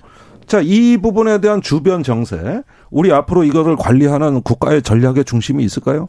지금도 저기 뭐 그 언제까지 이런 어떤 그 가십성 기사에서 우리의 성숙되지 못한 국가 정책 네. 또 이런 부분들로 이렇게 휩쓸려 가듯이 저는 이 코리안 리스크가 새로 대도 되고 있다고 봅니다 지금. 알겠습니다. 음. 매우 위중한 시기인데 그래서 음. 주진우 라이브에서 이렇게 두 분 모시고 지금 잘 듣고 있습니다. 1967님 두 분의 현실성 있고 공감 있는 평론 찐 팬입니다. 쉽고 팩트 느껴져서 너무 감사하게 듣고 있습니다. 얘기 얘기합니다. 1474님, 앞으로 러시아와 중국 관계 어떻게 진행될지 걱정입니다. 걱정됩니다. 예, 일단은 저기 우리의 어떤 국가의 중심과 어떤 기술의 주권, 우리는 과연 어떤 존재인가에 대한 인식이 더 시급하지. 올인 동맹. 네. 뭐 또는 뭐 국제 사회에 가서 정상회담의 모양새. 지금 이러다가 휩쓸리다가 그 어디 가 가지고 또 엉뚱한 얘기에 우리 성큼성큼 지금 한 발두발 빠져들어가고 있다는 이 지금 우리가 어디로 가고 있는지 모른다는 이 자체가 문제예요. 네. 그래서 제가 보기에는 그렇습니다. 중견 국가로서 우리의 자존감이 있는가? 또 세계 속에 우리가 내놓을 수 있는 공공재가 있는가? 주변 정세를 우리가 주도할 수 있는 중견 국가인가? 우리는 강해졌는가 이런 부분에 대한 먼저 국가적인 내부 성찰, 내부 지향적인 시각이 지금 대단히 급해졌습니다. 음. 그러지 않고 이제 자꾸 이렇게 외향적인 그러면서 무언가 맞춰주드리는 또 이번에 일본에다가 그저 어, 만나자고 하면서 어 징용 노동자 문제 같은 경우 지금 졸속 처리될 조짐조차 보이는 이런 어떤 무리한 외교 이런 것들이 과연 무엇을 의미하는지 정말 한번 생각해 보지 않으면 안 될 때. 의원님 지금 말씀하신 이 전략 개념이라는 게 스트레티직 컨셉이라고 해서 이 향후 10년 동안 어떻게 할 것인지 전략을 정말 세세하게 해놓은 그 일종의 그 미, 그러니까 10년간의 계획서라고 보시면 돼요. 그러니까 굉장히 최고의 어떤 내용들인데 아까 잠깐 이제 말씀드렸으면 12년 만에 개정이 됐고 이 안에 이 전략 개념이라는 이 보고서 안에 중국을 적시한 건 이번이 처음입니다. 네. 작년에는 공동 성명에 중국을 넣긴 했는데 이렇게 10년을 이제 내다보는 전략 개념이란 보고서에 중국이라는 걸 넣은 건 이제 처음이죠. 그리고 여기서도 그냥 중국을 한 번 언급한 게 아니라 이 정도예요. 중국의 야망과 강압적인 정책이 우리의 이익 안보 가치에 도전한다. 이렇게 쓰고 있어요. 그런데 이 수위 조절도 사실은 미국하고 영국 같은 경우는 좀 세게 가자라는 거였고 독일과 프랑스는 그래도 우리 중국과의 관계가 있으니까 조금 적게 가자. 그래서 수위 조절하느라고 이제 왜냐면 외교문서는 단어 하나가 굉장히 중요하니까 형용사 하나가 중요하니까 그래서 이제 수위 조절 계속 내부에서 뭐 보고서 이제 계속 수정하다가 결국 나왔는데 중국이 지금 뭐 나토를 아태 지역으로 끌어, 끌어들이는 것은 늑대를 집어 집으로 끌어들이는 것 같다라고 이제 지금 반발하고 있는 게 바로 이런 점 때문입니다. 그러니까 예. 유럽 사회에 있는 나토를 아시아판으로 다 확장시킨 거에 대해서 중국은 반발하고 있고 그렇다면 우리나라는 그 중간에 어디 설 것인가를 좀 생각을 해야 되는데 그 부분은 아직은 좀 보이지 않고 있습니다. 자 이번에 음. 저기 폴란드에 미국 5군단 육군 병력의 본부가 만들어지고 그 영구 주둔 예, 영구 주둔이고 네네네. 네, 네. 주둔 병력이 이제 유럽 주둔이 10만 명을 넘어가고 있습니다. 아, 네. 거기에다가 F-35 전투기를 미국의 코, 저 러시아의 코앞에 배치하는 거예요. 네. 예. 거기에다 흑해 함대에 구축함을 추가 배치하고 음. 그다음에 이번에 핀란드 스웨덴도 들어왔습니다만 나토. 나토 사무총장은 지금 4만 명이던 합동 원정군 이게 신속 대응군이거든요. 나토 산하에. 네. 이게 4만 명을 30만 명으로 늘리겠다는 네. 거예요. 오. 어. 그러면은 유럽에 지금 20만 이상의 군대를 가진 나라가 없어요. 유럽에 쓸만한 군사력은 다 끌어모아서 하나의 군대로 만들어야 이 숫자가 나와요. 네. 그러니까 이게 얼마나 큰 변화며 지금 이게 러시아에 주는 신호가 뭔가를 보십시오. 네. 우크라이나에서는 이렇게 소모적인 장기전이 될지 몰라도 그 나머지는 저기 서방의 첨단 군사력 전략 자산을 전부 그 러시아 코앞에 깔아놓겠다는 얘기고 네. 러시아는 전술 핵 무기를 전진 배치하겠다는 얘기예요. 예. 이게 나토에서 개념화됐고 군사적 조치가 따라와요. 거기에 중국까지 끼워넣어요. 그러니까 이게 이 평평한 세계 여태까지의 어떤 그 평화로운 어, 시기가 지나가나요? 다시 장벽 있는 세계, 장벽이 세워지는 시기로 가는 거예요. 얼마나 심각한 문제입니까? 아, 나토 가입 때문에 지금 우크라이나 전쟁도 명목상 시작된 거 아닙니까? 네. 핑계는 근데 스웨덴, 핀란드가 이제 가입했고 튀르키예 입장을 음. 바꿨고요. 음. 러시아에서는 지금 계속 좀 격한 반응 나오는데 러시아가 또 달, 또 다른 좀 바보 같은 결정을 하지 않을까. 그리고 그거 걱정됩니다. 네. 그래서 그 지난달에 그 미국의 CSIS에서 나온 그 Coming Storm 다가오는 폭풍이라는 아주 의미 있는 보고서가 나왔는데 또 나왔습니다. 네, 미국의 최고의 전략가들이 다 그 참여한 워게임에서는 네. 그 폴란드로의 확정 가능성을 러시아가 고민할 것이다. 예. 그러면서 이제 그 전술 핵 무기 전신 배치라든가 아이고. 여러 가지 어떤 새로운 전략 옵션을 고려할 거다 이렇게 보고 대비를 해야 된다는 거거든요. 그 지금 세계적인 금융 위기, 에너지 위기, 식량 위기가 이래 확산돼 있는 상황에서 전쟁 피로도는 높아지지만 물러설 수 없는 치킨 게임이 서방 나토와 러시아 간의 전개가 됐을 때 우리가 지금 자유와 민주주의의 이름으로 서방 동맹을 지지하는 문제는 듣기에는 좋지만 네. 과연 앞으로 따르는 책임과 비용 그다음에 우리 스스로 감당해야 될 목도 진지하게 고려해야 될 겁니다. 아, 우리가 이, 이 권력의 틈바구니 안에 지금, 지금 뛰어든 상황이 됩니까? 음, 아, 그 뛰어들겠다는데, 지금 정부가. 음, 러시아 같은 경우는 지금 어쨌든 스웨덴과 핀란드 나토 확장 명분으로 전쟁을 일으켰는데 오히려 더 확장되는 상황이 네. 그리고 핀란드와는 1,300km를 국경을 접하고 있습니다. 러시아와. 그렇기 때문에 엄청나게 본인들 입장에서 더 힘들어진 거죠. 네. 아, 그래서 당장 그 라브로프 외, 외무 차관 같은 경우 나토의 무책임한 결정이다. 예. 그리고 북유럽 EU 국가들의 평온한 시기가 올지 의문이다. 이렇게 아 경고를 하고 있어요. 네. 그러니까 지금 이렇게 되면 니네들 편할 것 같지 아니야라고 이제 경고를 하고 있고 사실은 뭐 확정 가능성에 대해서 은근히 암시하는 그런 경고장을 계속 보내고 있죠. 그러니까 굉장히 불편한 상황이에요, 저 본인들. 그런데 전쟁이 장기화되고 있는데 러시아는 조금 생각해 보면 잘 버티는 건가요? 이 장기전을 잘 끌 장기전을 더 끌고 가려고 하는 건가요? 그러니까 소모되고 있죠. 러시아는요. 네. 이제 재래식 전쟁을 저런 전쟁을 언제까지 할 수 있는 나라냐, 미사일 재고가 몇 발이냐 이런 걸 따지면서 미국은 약화시키겠다는 입장이고 예. 설령 전쟁을 종식하는 평화 협상을 하더라도 우크라이나가 유리한 입장에서 할 수 있도록 이 군사력 지원은 계속한다 이거거든요. 자 그런데 미국의 정보기관의 에, 네, 그 전직 관리로 돼 있는데 어, 슬프게도 우크라이나 전쟁은 금방 끝나지 않고 상당한 소모전으로 교착될 것이다. 이런 우울한 전망이 나왔어요. 예. 예, 이제는 출구 전략 생각할 때가 됐습니다. 그렇죠. 이것은 그냥 전쟁의 양상을 어, 승리하는 쪽으로 유도하겠다는 생각 갖고서 관리되는 전쟁이 아닙니다. 굉장히 피로해지고 있어요. 그 키신저 전 국무장관이나 이제 네. 그런 분들이 사실은 이제 돈바스 동부 지역 어느 정도 좀 양보하고 끝내야지라고 얘기를 했었는데 네. 사실 이제 돈바스가 완전 장악됐거든요. 네. 그래서 뭔가 러시아는 더 많이 얻고 끝낼 지금 요, 요산인 거고 그래서 더 남- 많이. 네 그리고 중부 지역까지 지금 공격하고 있고 다시 이제 수도 지역까지 공, 공격을 하고 있는데 정말 소모전 양상으로 가고 있는 게 사실입니다. 아이고. 네. 결국은 세력권을 수호하겠다는 거예요. 이건 변하지 않아요. 지금은 글로벌 시대 세계 정세 많이 배워봤습니다. 김종대, 이승원 두 분 감사합니다. 고맙습니다. 아이고 세계 정세를 봤는데 우리는 지금 외교력을 잘 발휘하고 있는지 자 저는 6시에 2부 이어가겠습니다.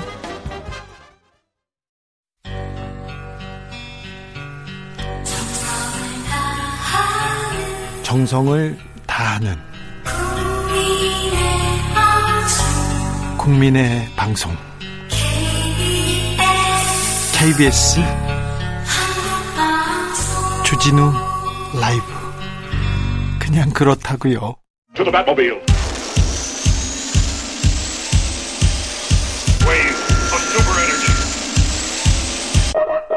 주기자의 1분 한때 생각했습니다. 견뎌낼 수 없을 거라고 삶은 끔찍한 노래일 뿐이라고 하지만 이젠 알아요. 진정한 사랑의 의미를 난 믿어요. 내가 하늘을 날 수 있다는 것을 I believe I can fly라는 아, 노래의 가사 일부분입니다. 이 노래 다 아실 겁니다. 이 노래 부른 세계적인 R&B 스타 알 켈리가 미성년자 성착취한 혐의로 감옥에 수감됐습니다. 징역 30년 받았습니다. 재판에선 피해자들은 이렇게 말했습니다. 먹는 것부터 목욕하는 것까지 전부 허가를 받아야 했어요. 규칙을 어겼다는 이유로 얼굴에 배설물을 바르는 바르게 한 뒤 동영상까지 찍었어요. 담당 판사는 이보다 더 심각한 범죄는 거의 없다. 피해자들에게 사랑은 노예이자 폭력이라고 가르쳤다. 이건 성관계에 대한 것이 아니다. 폭력과 학대 구속의 문제다. 어린 친구들을 자신의 방식으로 유도해 그들의 삶을 빼앗았다고 말했습니다. 미성년자 성착취. 우리나라에서는 성착취로 처벌된 경우가 거의 없습니다. 별로 없습니다. 법적 개념이 명확하게 정립되지 않아서 처벌로 이어지는 경우가 매우 드물다고 합니다. 미성년자를 성폭행한 경우도 솜방망이 처벌에 그치는 경우 많습니다. 10대 청년, 청소년을 모텔로 끌고 가서 성폭행한 배우가 있습니다. 이 배우는 스마트폰 채팅으로 만난 미성년자를 어, 모텔로 끌고 갔고요. 성폭행했습니다. 이후에 만남을 또 요구했는데 거부하자 부모님께 알리겠다고 협박해서 정신적 고통을 안겼습니다. 다만 우발적으로 범행을 저지른 점을 고려해서 판사는 집행유예 석방했다고 합니다. 우리 판사님들 다만 너무 좋아합니다. 등교하는 초등학생을 성폭행한 80대 노인에게도 집행유예. 과거 두 차례 아동 성추행 전력이 있는데도 말입니다. 다만 고령이라는 이유였습니다. 초등생 손녀를 수년째 강제 추행한 할아버지도 집행유예. 집행유예 기간 중에 17세인 미성년자를 강제 추행한 할아버지에게는 벌금 600만 원. 판사님들 경로 우대 사상이 투철한 건지 법 의식이 희미한 건지 잘 모르겠습니다. 진로 상담을 핑계로 여고생체자를 집으로 끌고 가서 성폭행한 운동부 코치는 징역 3년에 집행유예 5년. 미성년자인 피해자를 위력으로 가늠한 것 죄질이 상당히 불량하다. 다만 피고인이 자신의 범행을 반성하는 태도를 보이고 있고 합의했다는 점에서 참작할 참작할 이유가 있다고 했습니다. 판사님들 판사님들 앞에서 반성한다고 하지 잘했다고 합니까? 합의했다고 집행유예라니요. 한 판사로부터 알켈리가 한국에 있었다면 집행유예를 받았을 거라고 하는 얘기를 들었습니다. 무죄일 수도 있다는 얘기까지 하더라고요. 그리고 얼마 후 국민통합 명목으로 사면될 거라고 하더군요. 지금까지 주기자의 1분이었습니다.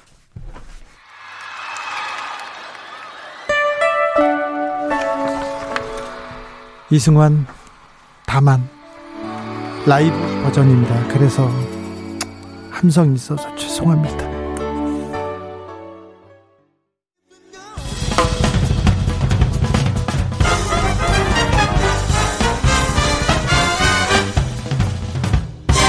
훅 인터뷰. 모두를 위한 모두를 향한 모두의 궁금증 훅 인터뷰 최악의 인플레이션이라고 합니다. 경제 침체 공포가 확대되고 있습니다. IMF보다 더 어려워진다는 얘기도 있습니다. 각국에서 물가 잡으려고 긴축에 나서면서 경제 활동 급격히 위축되고 있습니다. 그런데 임금 올리지 말라고 합니다. 자, 사회적 경제적 양극화는 어떻게 타개할 건지 윤석열 정부는 어떤 경제 정책으로 서민들 이렇게 보살필 건지 한번 따져보겠습니다. 경제학자 우석훈 선생 모셨습니다. 안녕하세요. 네, 안녕하세요. 네. 안 오르는 건 월급뿐이라는 얘기가 있는데요. 지금 물가는 상승하고 뭐 경제는 좀 어렵다고 하고 어떻게 보십니까? 어, 사실은 우리나라 국민의 절반 혹은 절반 이상은 물가랑은 상관없는 세상을 살아요. 아, 그래요? 그 대기업에 있거나 뭐 공공부문에 있거나 네. 아니면 웬만한 중견기업이면은 물가 상승률만큼 임금을 올리게 되거든요. 네.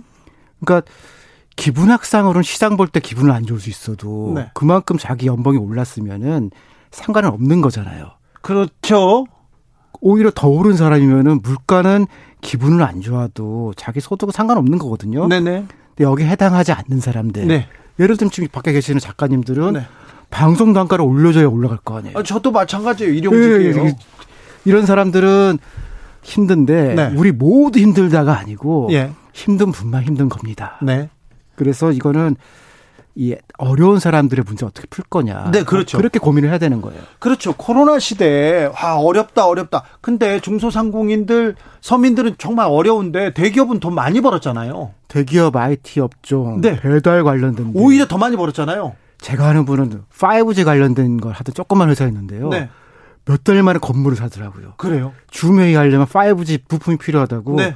돈이 막 들어왔다는 거예요. 아니 그런데 지금 윤석열 정부 와이노믹스 얘기한다면서 일단은 부자들 그 큰 기업들 감세하고 그 자율 경쟁으로 해서 자유를 주겠다고 하고 규제도 없애주겠다고 하고 일단 부자들 재벌한테는 뭐 어 저기 재벌한테는 좋은 정책을 지금 펴는 것 같은데 서민들 양극화를 위해서는 이건 아닌 것 같다 이런 얘기 계속합니다. 제일 큰 건 일단 임금을 어떻게 할 건가요? 그렇죠. 이 지금 물가가 국내 시장에서의 교란 때문에 생긴 건지 네. 국내랑 상관없이 전 세계 문제인지 네. 이걸 좀 따져봐야 되거든요. 전 세계 문제라면서요. 우리나라는 코로나 때 돈을 다른 나라보다 덜 썼어요, 정부가. 네. 그러니까 국내에 풀린 돈이 별로 없어서 우리나라에서 물가 올라갈 일이 별로 없었던 거고 해외에서 들어오는 석유 등 원자재 가격 때문에 오른 거거든요. 예. 이러니까 이거는 이걸 어떻게 국내에서 균형을 찾아서 버텨나갈 것인가 그거렇게 풀어야 되는데 그러니까 임금이 올라서 물가가 오른 건 아니에요. 아, 예. 그러니까 이거를 완화시키기 위한 방식으로 물가가 오르지 아까 임금이 오르지 않는 데 대해서 네. 일부분은 이- 그거 맞춰주는 기업에 대해서는 좀 촉진하는 네. 인센티브를 준다거나 그런 것과 상관없이 정말 못 올리는 데 대해서는 네. 저소득층에서 생활 지원 대책을 짜야 되는 거예요. 예. 줄은 것만큼은 그런 보존해 주는 방식을 찾아야 될 거 아니에요. 예. 찾아보면 있어요. 예. 있는데 안 하는 거고 그건 안 하고 지금 경제부총리가 임금 인상 자제하라 이렇게 얘기한 거는 이거는 그럼 적절한 그 정책은 아니네요. 방책은. 두 가지가 문제인데 네. 균형을 찾도록 하- 하자는 얘기를 해야 돼요. 예. 그러면은 이제 대기업도 물가를 안 올리기 위한 좀 노력을 해야 되고 네. 임금도 적절하게 조정을 해야 되고 그 정도로 있는데 오르지 말라는 거는 자유주의 경제에서는 조금 과도한 거죠. 예. 정부에서 오르지 말라고 해도 대기업이든 IT 기업이든 방법이 없어요. 네. 이게 겁주는 예. 거라서 그렇고 그다음에 이게 일종의 가이드라인이 되면서 네. 이 올리기 싫은 사람들한테 핑계거리가 주죠. 예, 예. 어. 그러니까 경제 운용상도 안 맞고 예. 할 필요가 없는 말을 한 거예요. 예. 근데 한 가지 궁금한 거는 이게 대통령의 의중을 반영해서 한 거냐, 자기 혼자 한 거냐, 예. 그건 궁금하더라고요. 그래요?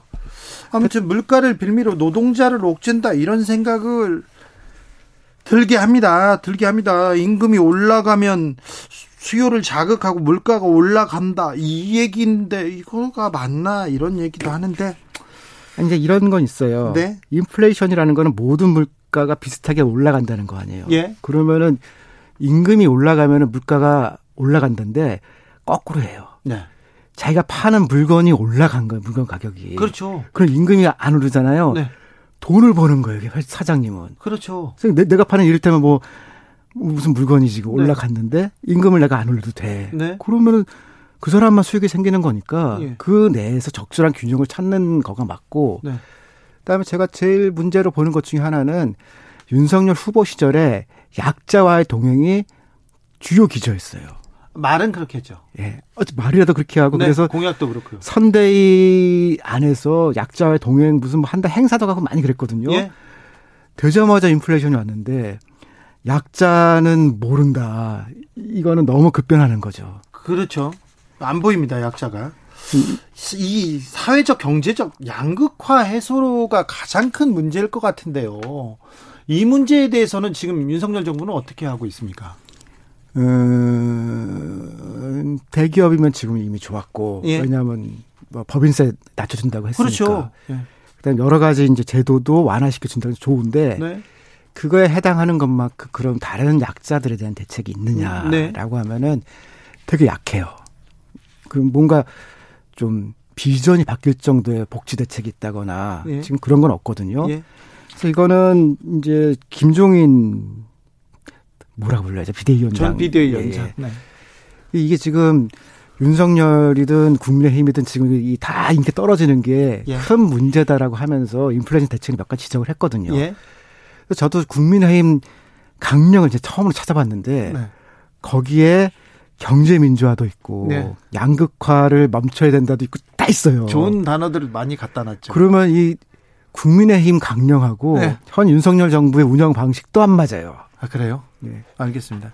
2399님이 노동자 월급이 너무너무, 너무너무 낮습니다. 얘기합니다. 최저임금이 5% 오른 9,620원으로 결정됐습니다. 어떻게 보셨는지요?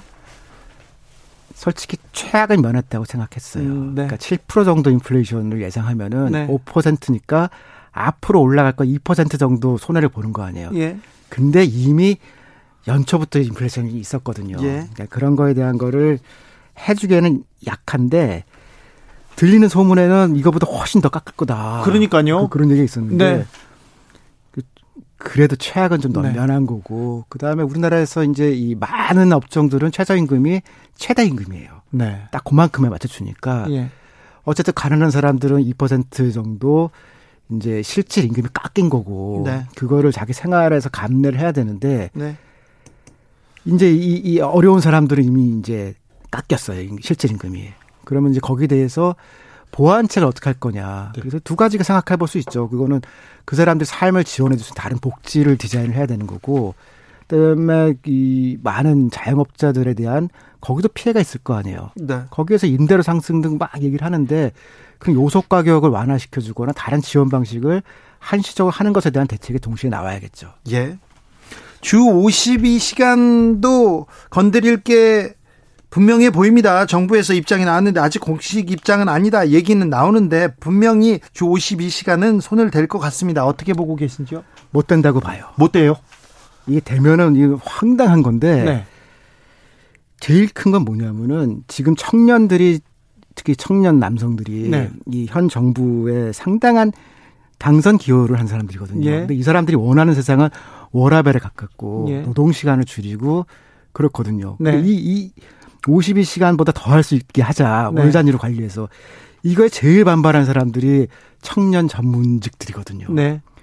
그러니까 이 발표 나오니까 네. 대통령이 아직 확정 아니라고 살짝 뺐잖아요. 네. 근데 이거는 반발 중에서도 자기네 주요 지지층 반발이 커서 그래요. 네. 그래서 이건 과도하게 지금 올리려고 한 것 같은데 네.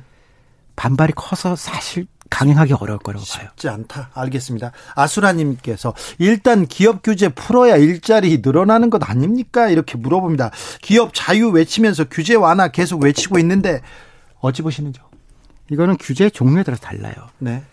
환경에 대한 규제를 높이면은 그렇죠. 관련된 환경 산업이 늘어나요. 네. 그다음에 이제 이 비슷한 얘기를 조금 더 얘기를 해볼게요. 유류세를 지금 깎아준다고 그러잖아요. 네. 그런데 지금 전기차 타는 사람들은 기름값이 올라도 별 문제가 없거든요. 예. 그러니까 인플레이션 기회라고 하면은 유류세를 깎아주는 게 맞냐, 예. 전기차로 전환하는데 지원금을 주는 게 맞냐라고 하면은 그렇죠. 미래로 보면은 전기차로 전환하고 네. 트럭이나 이런 건 어떡할 거냐. 거기도 전환할 수 있는 지원금을 줘서 네. 이건 몇 조를 풀더라도 그렇게 하면은 지금만 넘어가는 게 아니라 네. 인플레이션이 길어져도 미래를 위해서도 좋고 경제도 좋은 거거든요. 네.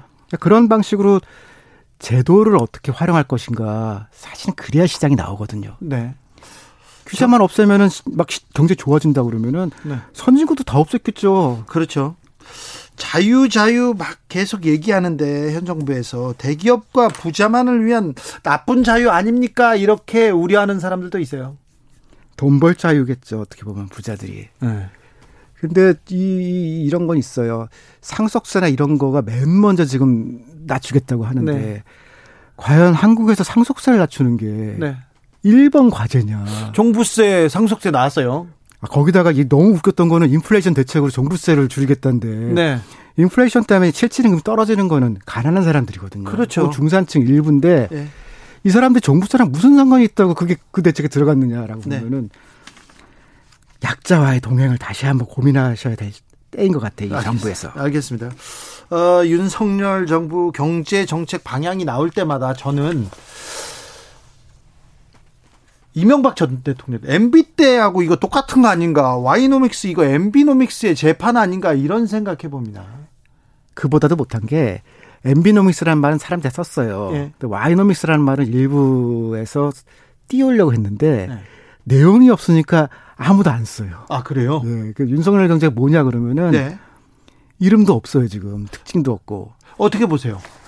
특징이 없는 게 MB 때 3분의 2, 박근혜 때 3분의 1. 예. 딱, 딱 그렇게 돼 있어요. 새로운 건 없고. 예. 이런 물가 대책에서 MB 때 이런 걸 했었어요. 각 국장이나 사람들한테 어떻게든지 해서 뭐 마늘 국장, 파 국장, 앙파 국장 이렇게 해서 그렇죠. 물가를 잡아라. 네. 지금 보고해 그랬죠. 이제 네. 오르면 넣친 게야 이렇게. 지금 딱 딱 그러고 있는데 그거 갖고는 안 되거든요. 네. 그러니까 MB 시절에 근데 그때 했던 경제 관료들이 다, 다 승진해서 지금 그 위로 가 있으니까 예. 옛날 하던 거 또 하는 거거든요. 네. 아직 윤석열 정부는 네. 경제 정책 방향 제대로 공개하지 않았다. 구체적인 안 내지 않았다. 이렇게 얘기하고 있습니다. 앞으로 이런 쪽으로 내라. 좀 기대하고 바라는 점이 있다면요. 근데 미래의 변화라고 생각하면은 네.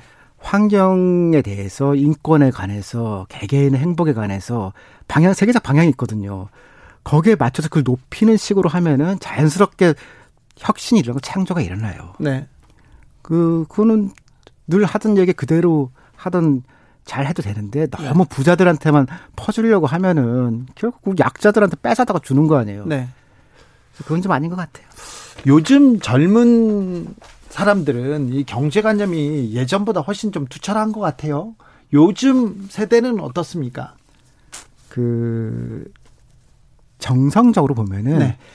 직장에서 민주주의를 요구하는 건 굉장히 커졌어요.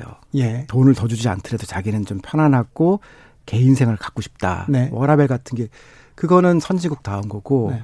그다음에 공공성에 대한 생각들은 조금 완화된 것 같아요. 예. 그리고 이 재테크나 이런 게 유행하면서 단기적인 이익에 대해서는 훨씬 더 계획을 잘하고 예. 그런 장단점이 다 있는 것 같아요. 그래서 선진국의 특징이 한 가지는 이제 사람들이 개인주의로 이 속에 밝은 거다. 네. 또한 가지는 공공성이 높아지는 건데 이 공공성을 조금은 더 우리가 논의를 해봐야 될 것 같고 네. 장단점이 다 있다고 봅니다. 3116님께서 경기가 좋을 때는 수혜는 대기업이 보고 경기가 안 좋을 때는 대기업은 혜택을 주고 항상 근로자, 영세한 중소기업은 희생양이 되고 있습니다. 이렇게 얘기하는데 아무튼 중소상공인들 굉장히 좀 고통받고 있다는 걸 좀 알아주셨으면 합니다. 그런데요, 윤석열 정부 예. 아까 말했던 이명박 때 그 사람들이 다 승진해 있다 이렇게 얘기하는데 모피아들 전성시대 같다 이런 생각도 합니다.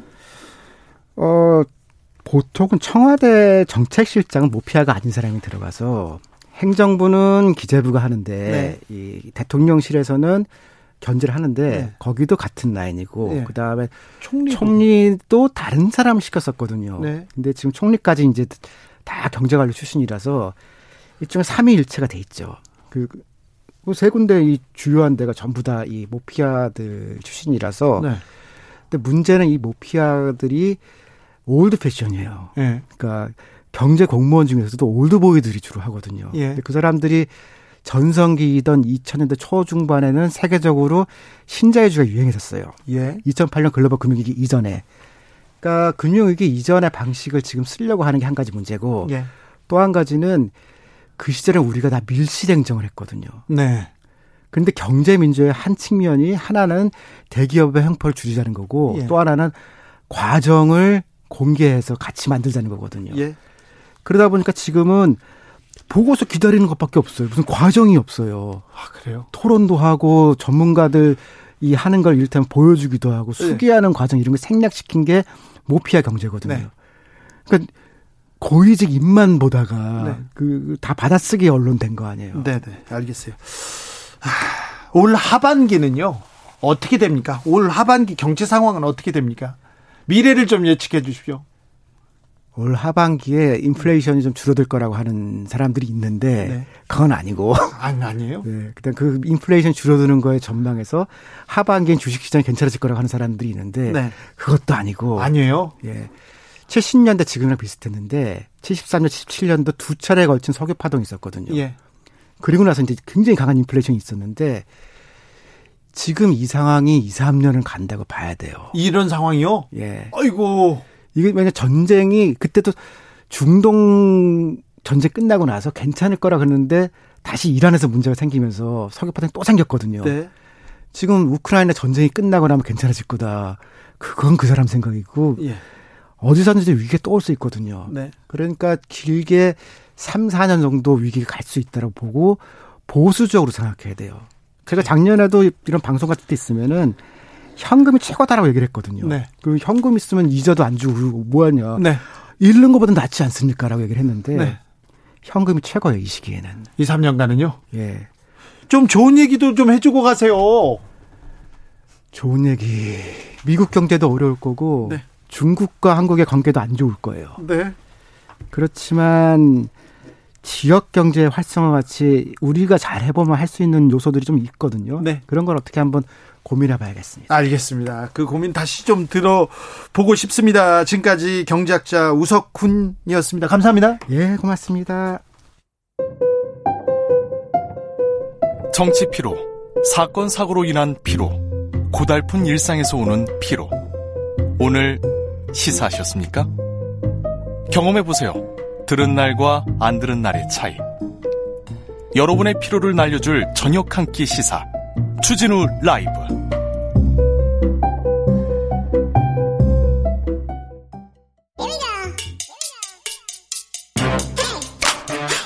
뉴스를 향한 진지한 고민 기자들의 수다.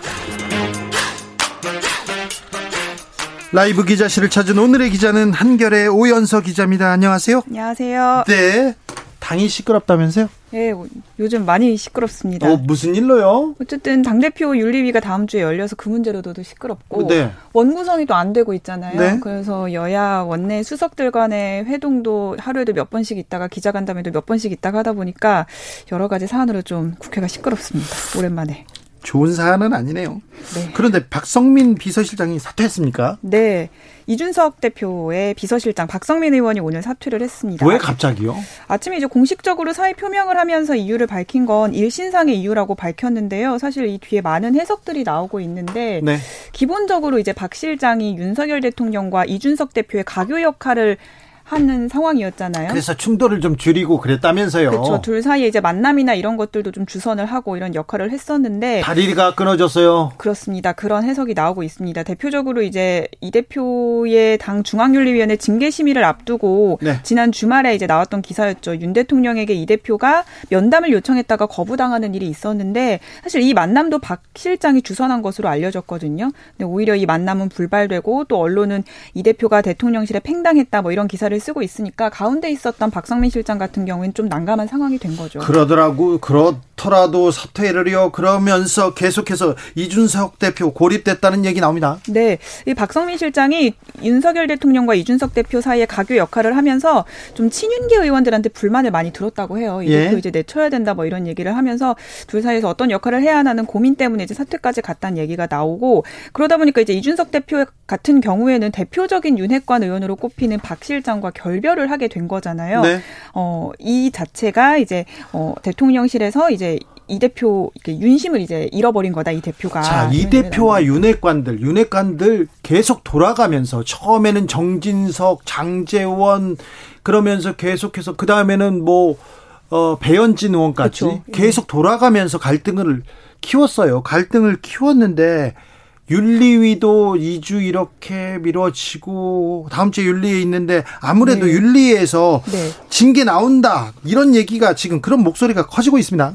네, 이게 매주 좀 상황이 많이 바뀌고 있는데 지도부를 중심으로는 징계가 나오지 않을 것이란 목소리가 컸었다면 초반에는 다 거의 대부분 이렇게 얘기했는데 지금 그 맞습니다. 사람들도 약간 바뀌죠. 네, 오늘 박성민 실장 사퇴로 이제 징계 뭐 징계가 이제 나올 거란 가능성도 많이 나오고 있지만 징계 여부와 상관없이 이 대표에 대한 비토 목소리가 집단적으로 나올 거라는 기류가 감지가 되고 있습니다. 오늘부터. 그렇죠. 네. 본격적으로 나오고 있습니까?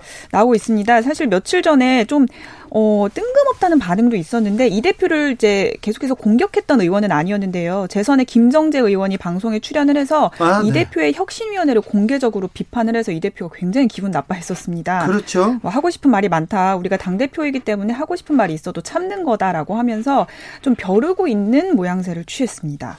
이거 대선 때 가출 소동 있었잖아요. 맞습니다. 그때부터 아 선거만 끝나면 이준석 대표 제거하는 게 훨씬 아, 윤핵관 그러니까 윤석열 정부에는 도움이 된다 이런 얘기가 친윤계에서는 있었는데 네. 지금 실행하는 거 아닙니까? 실제로 그때 뭐 재선 모임이나 초선 모임이 많이 이제 작동을 했었잖아요. 가출 소동 때. 그때가 이제 뭐 12월 뭐 1월 이때였으니까 그때도 이 성접대 의혹이 나오고 있었거든요. 네. 그래서 이거를 이제 문제 제기를 해야 된다, 공론화 해야 된다라는 쪽과 선거를 위해서 하면 안 된다 쪽이 많이 갈렸었다고 합니다. 유튜브 방송에 네. 친윤 쪽에서도 흘려준 거 아니냐 그런 얘기도 음, 많았어요. 그렇습니다. 지금 이준석 대표 측에서는 강하게 의심하고 있고요. 네. 그런데 기자들은 어떻게 봅니까?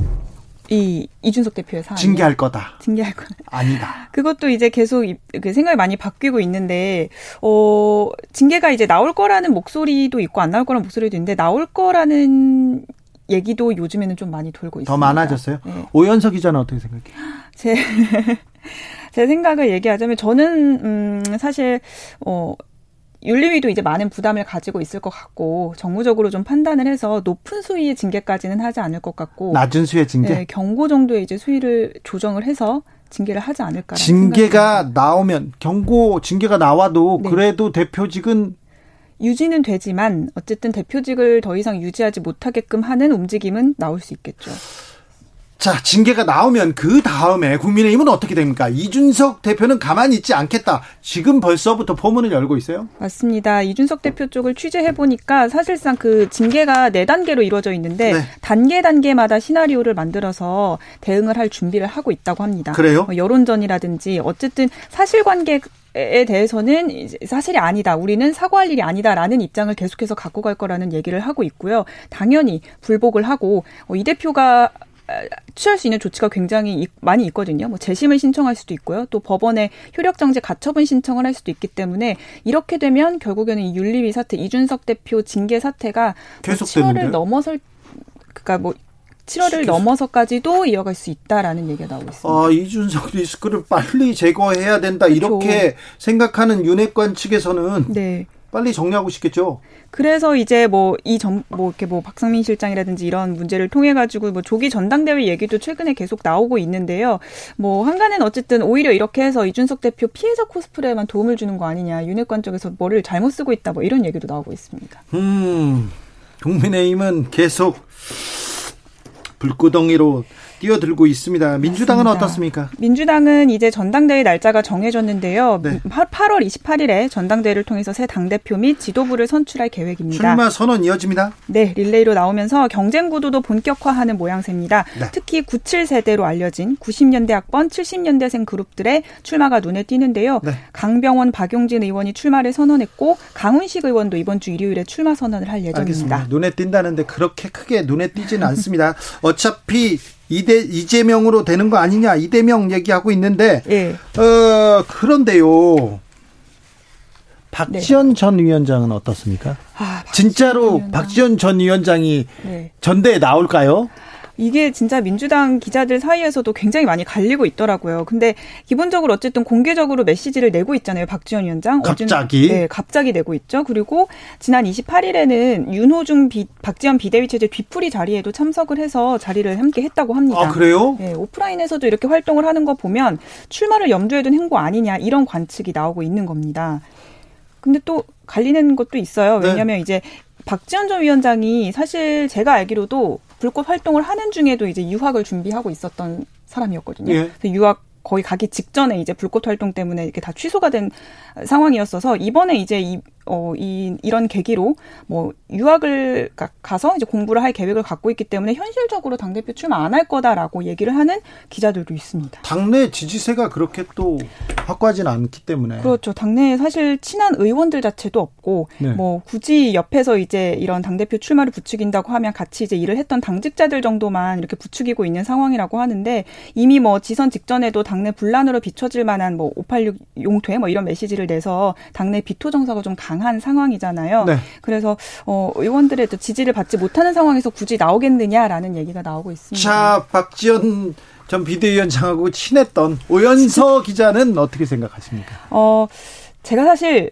저도 박지원 전 위원장이 물어봐죠. 물어봐야지. 그러니까, 나올 거냐 물어봐야 할 거 아니야. 정치인이 되고 나서는 정말 연락이 잘 안 됐는데 그래도 측근들을 통해서 이렇게 취재를 해보면 박지원 위원장 어쨌든 어 출마, 그러니까 당 대표 출마가 아니라 의원 출마에 대한 의지가 굉장히 강하대요. 그러면은 장기적으로 봤을 때 어쨌든 본인의 존재감을 계속 높이려면 이런 데 나와서 아, 정, 정치 의원 출마에 대한 의지가 있어요? 있다고 합니다. 그래서 이- 그런 의지가 있기 때문에 사실 당에도 들어왔겠죠. 그래서 네. 뭐 이번에 어쨌든 지지세도 적고 해서 뭐 나오면은 좀 이들 얻을 게 없다고 생각할 수는 있지만 네. 나와서 어쨌든 이름도 한 번 더 알릴 수 있고 세금도 좀 더 높일 수 있고? 하는 계기로 삼으시지 네. 않을까 싶습니다. 정치에 나서서 특별히 체급이 좀 올라가면 연락이 안 되는 분들이 있어요. 아, 의, 네. 당사자가 예, 예. 그, 그런 분들 멀리 못 갑니다. 멀리 못 갑니다. 오연서 기자한테는 전화를 하고 받고 물어봐야 되는 거 아닌가 이런 생각도 합니다. 네. 네, 체급이 올라갈수록 전화를 잘 받고 전화를 자주 하는 사람들도 있습니다. 아. 이, 이재명 의원 아, 그런 경우입니다. 네. 자, 지금까지 기자들의 수다 한결의 오연서 기자였습니다. 감사합니다. 감사합니다. 교통정보센터 다녀올까요? 유하영 씨.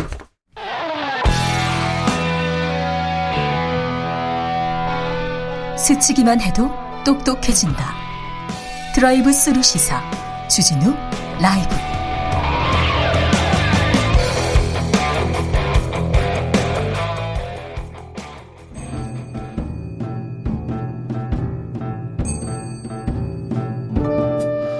태초에 철학이 있었다. 하늘과 땅 사이 세상의 모든 질문 이제 철학으로 풀어보겠습니다. 철학 어렵다고요. 일단 맛이라도 봅시다. 철학의 맛. 정치 철학자 김만곤 박사 오셨습니다. 예, 안녕하십니까. 네. 그리고 오늘은 특별히 모셨습니다. 손희정 평론가 안녕하세요. 네, 안녕하세요. 네. 잘 오셨습니다. 불러주셔서 감사합니다. 아닙니다. 여기는 따뜻하고요. 철학적으로 풀어보는 얘기 합니다. 원하시는 하고 싶은 얘기 다 하시면 됩니다. 다 따뜻하게 만들고 가겠습니다. 네, 네. 안 따뜻해도 됩니다.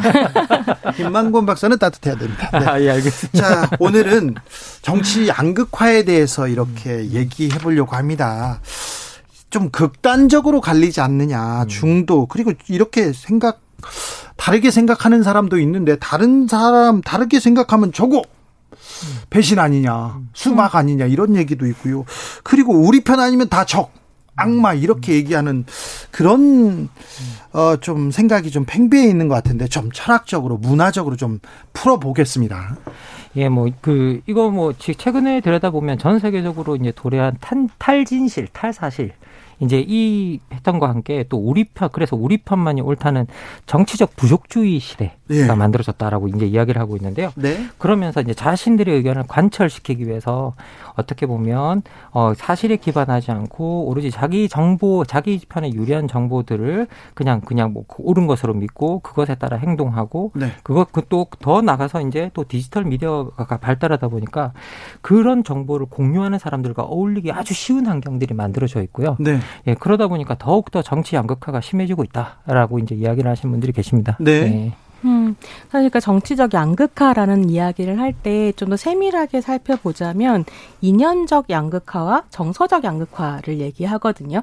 그러니까 이념 성향이 얼마나 다른가 한쪽에 있다면 다른 한편으로는 내가 지지하는 정당 안에서 상대 정당과 내가 지지하는 정당 사이의 온도, 감정 온도가 얼마나 차이가 나는가 이런 걸 봤을 때 이것이 격차가 많이 나는 걸 정서적 양극화 라고 합니다. 네. 근데 그렇게 생각을 했을 때 오늘 이제 이야기를 나눌 뭐 팬덤 정치와 양극화를 이야기한다면 역시 정서적 양극화가 문제가 아닐까 서로 너무 미워하고 말씀하신 것처럼 이제 막 적으로 돌리고 네. 네. 가 악마다라고 얘기하는 근데 그랬을 때 제가 좀 주목을 하게 되는 건 이런 식의 뭐 이념적 차이라든가 감정 온도의 차이가 등장하는 건 사실 문제가 아닌데 이런 차이가 등장했을 때 이 차이를 놓고 어떻게 의견을 조율하고 합의를 만들어 가는가가 사실은 정치의 핵심일 텐데 네. 뭐 국민들은 물론이거니와 정치인들도 이 과정을 잘 못하는 네. 혹은 할 의지가 없는 이게 좀 문제가 아닌가 이런 생각이 좀 들기도 그렇죠. 하고요. 네. 사실은 정서적 양극화에 비해서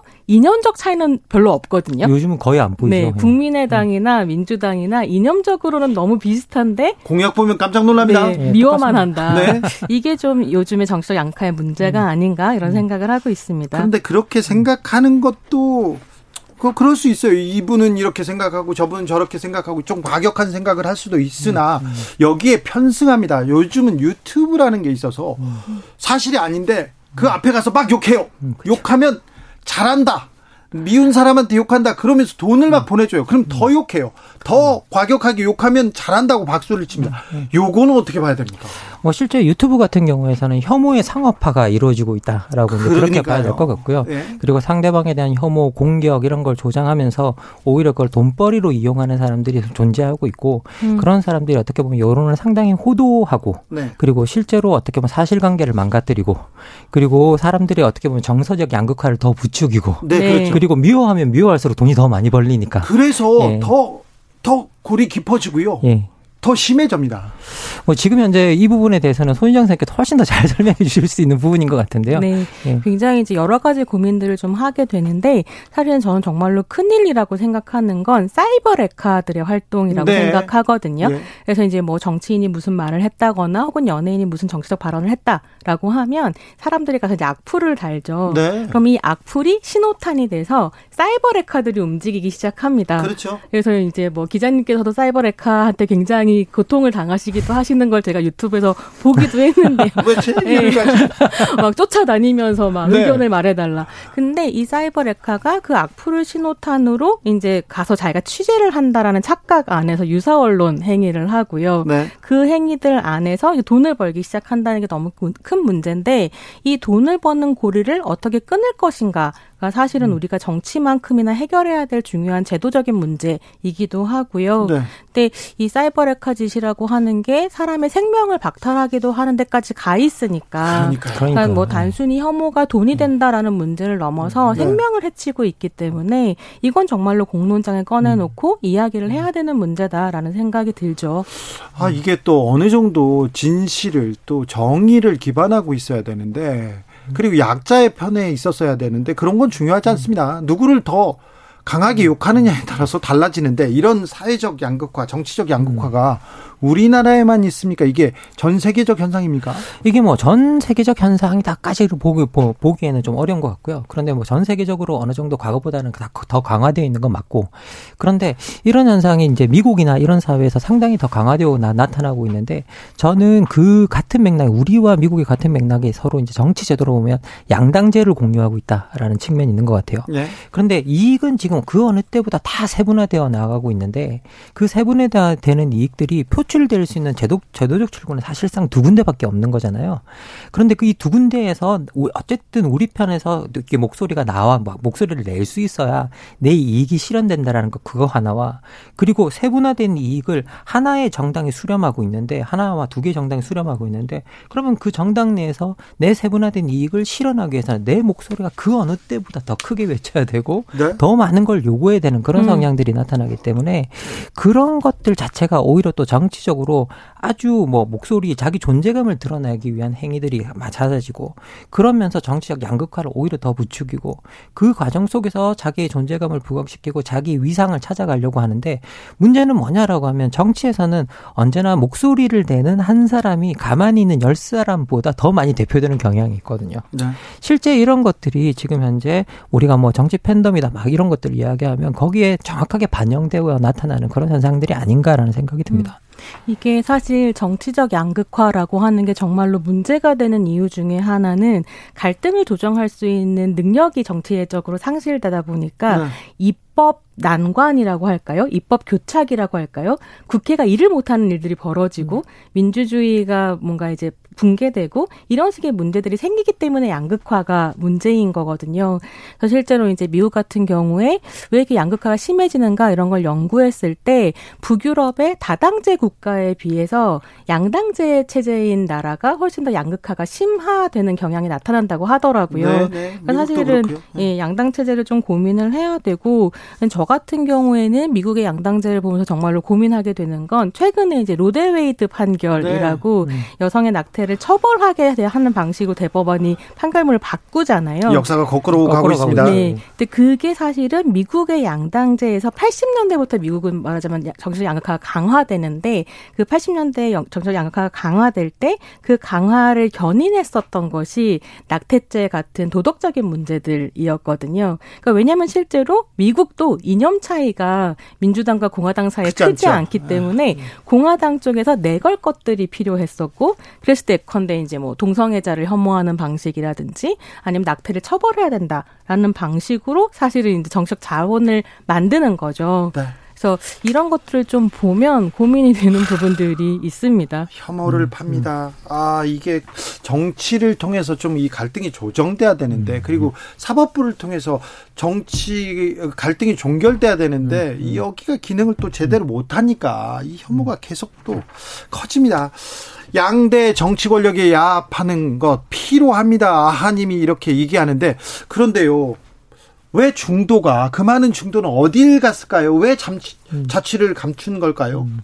뭐 중도 같은 경우에는 사실은 지금 현재 이제 우리가 중도들이 움직이는 패턴을 보면 어떤 결국은 이념이나 아니면 뭐 어떤 정당이 내세우는 그런 정강이나 이런 것들을 따라가고 있지 않고 네. 어떤 어떤 특별한 사건이나 이슈별로 이제 움직이고 있기 때문에 그리고 중도층 음. 내에서도 서로 결집하는 요인들이 다 다른 것 같아요.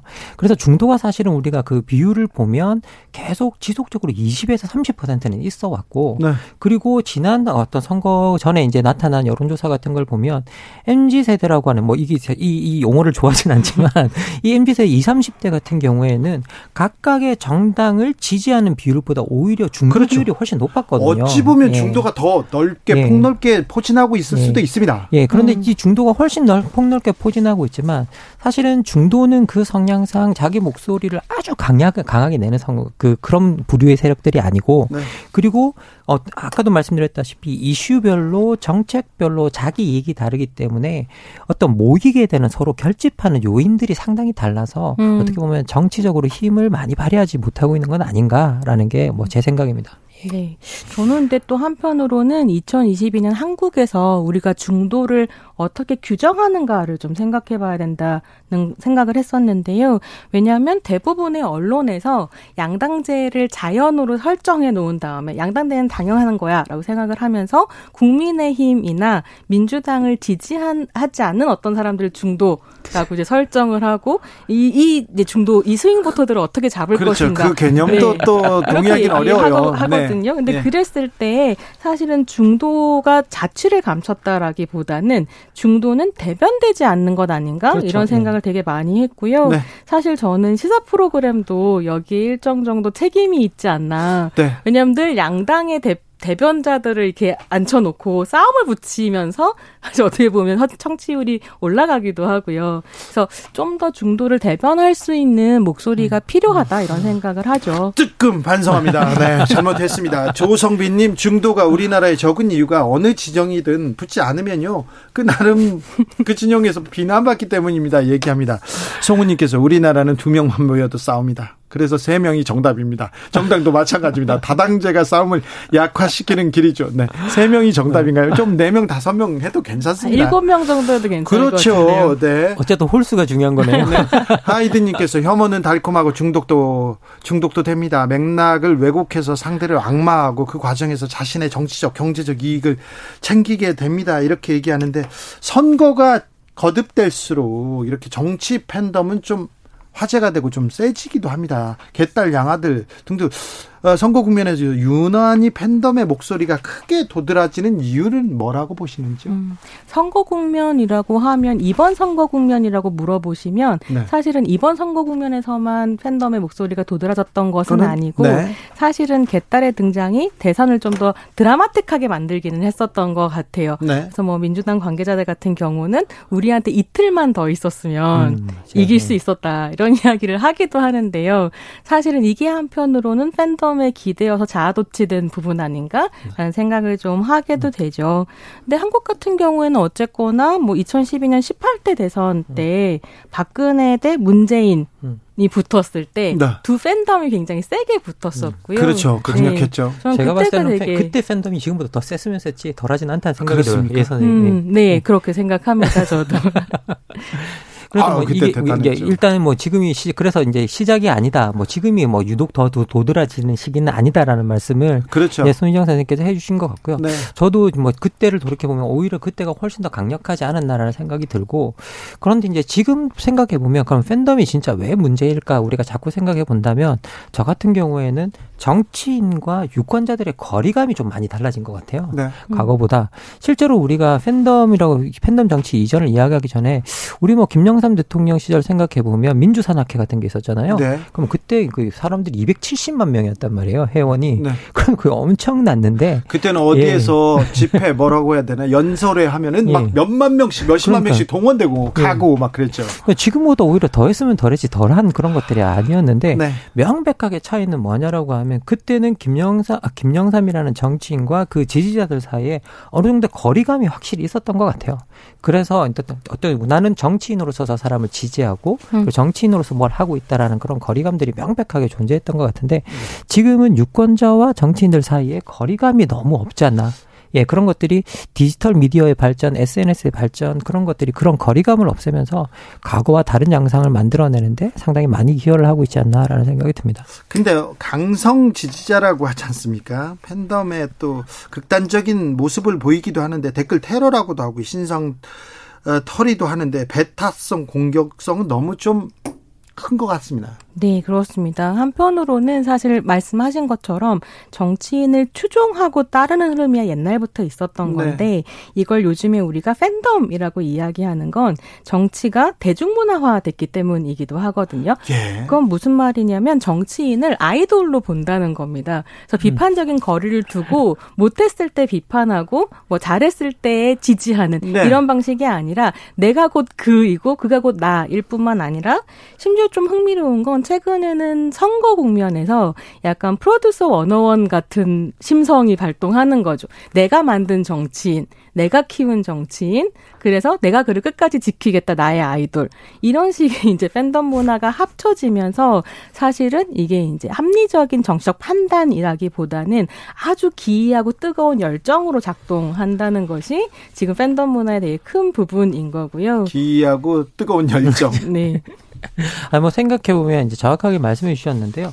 지금 현재 뭐 우리가 팬덤 정치에 대해서 나오는 정의들을 보면 단순히 정치인이나 어떤 정치 컨텐츠를 살아가는 것을 넘어서 그 정치인과 자기 자신의 어떤 아, 정체성에 있어서의 동일시와 그러니까 나와 비슷한 동일시하고 그리고 더 나아가서는 단순히 그를 추종하기보다는 내가 원하는 방식으로 움직이지 않을 때 분노하고 오히려 더 화를 내면서 어기 더 오히려 더 빨리 반응하고 반응하기 때문에 실제로는 정치인들이 어떤 팬덤이 지지를 받아서 되게 좋을 것 같지만 네. 오히려 정치인들도 그 올가미 속으로 들어가면 네. 그 지지 세력의 말을 들어주지 않 않으면 안 되게 되는 네. 그런 상황이 만들어진다는 팬이 얘기를 하고 안테 있습니다. 팬 되는 거 그거 진짜 많이 봤어요. 제일 무섭죠. 네. 그래서 어제의 지지자가 오늘 이제 유세장에 나타나서 계란을 던질 수도 있는 네. 이런 상황이 펼쳐지는데요. 네. 근데 그랬을 때 확실히 SNS의 역할, 디지털 미디어의 역할이라고 하는 게 있는 것 같기는 해요. 왜냐하면 네. 이게 디지털에서 굉장히 가깝게 소통하고 있다라고 느낄 때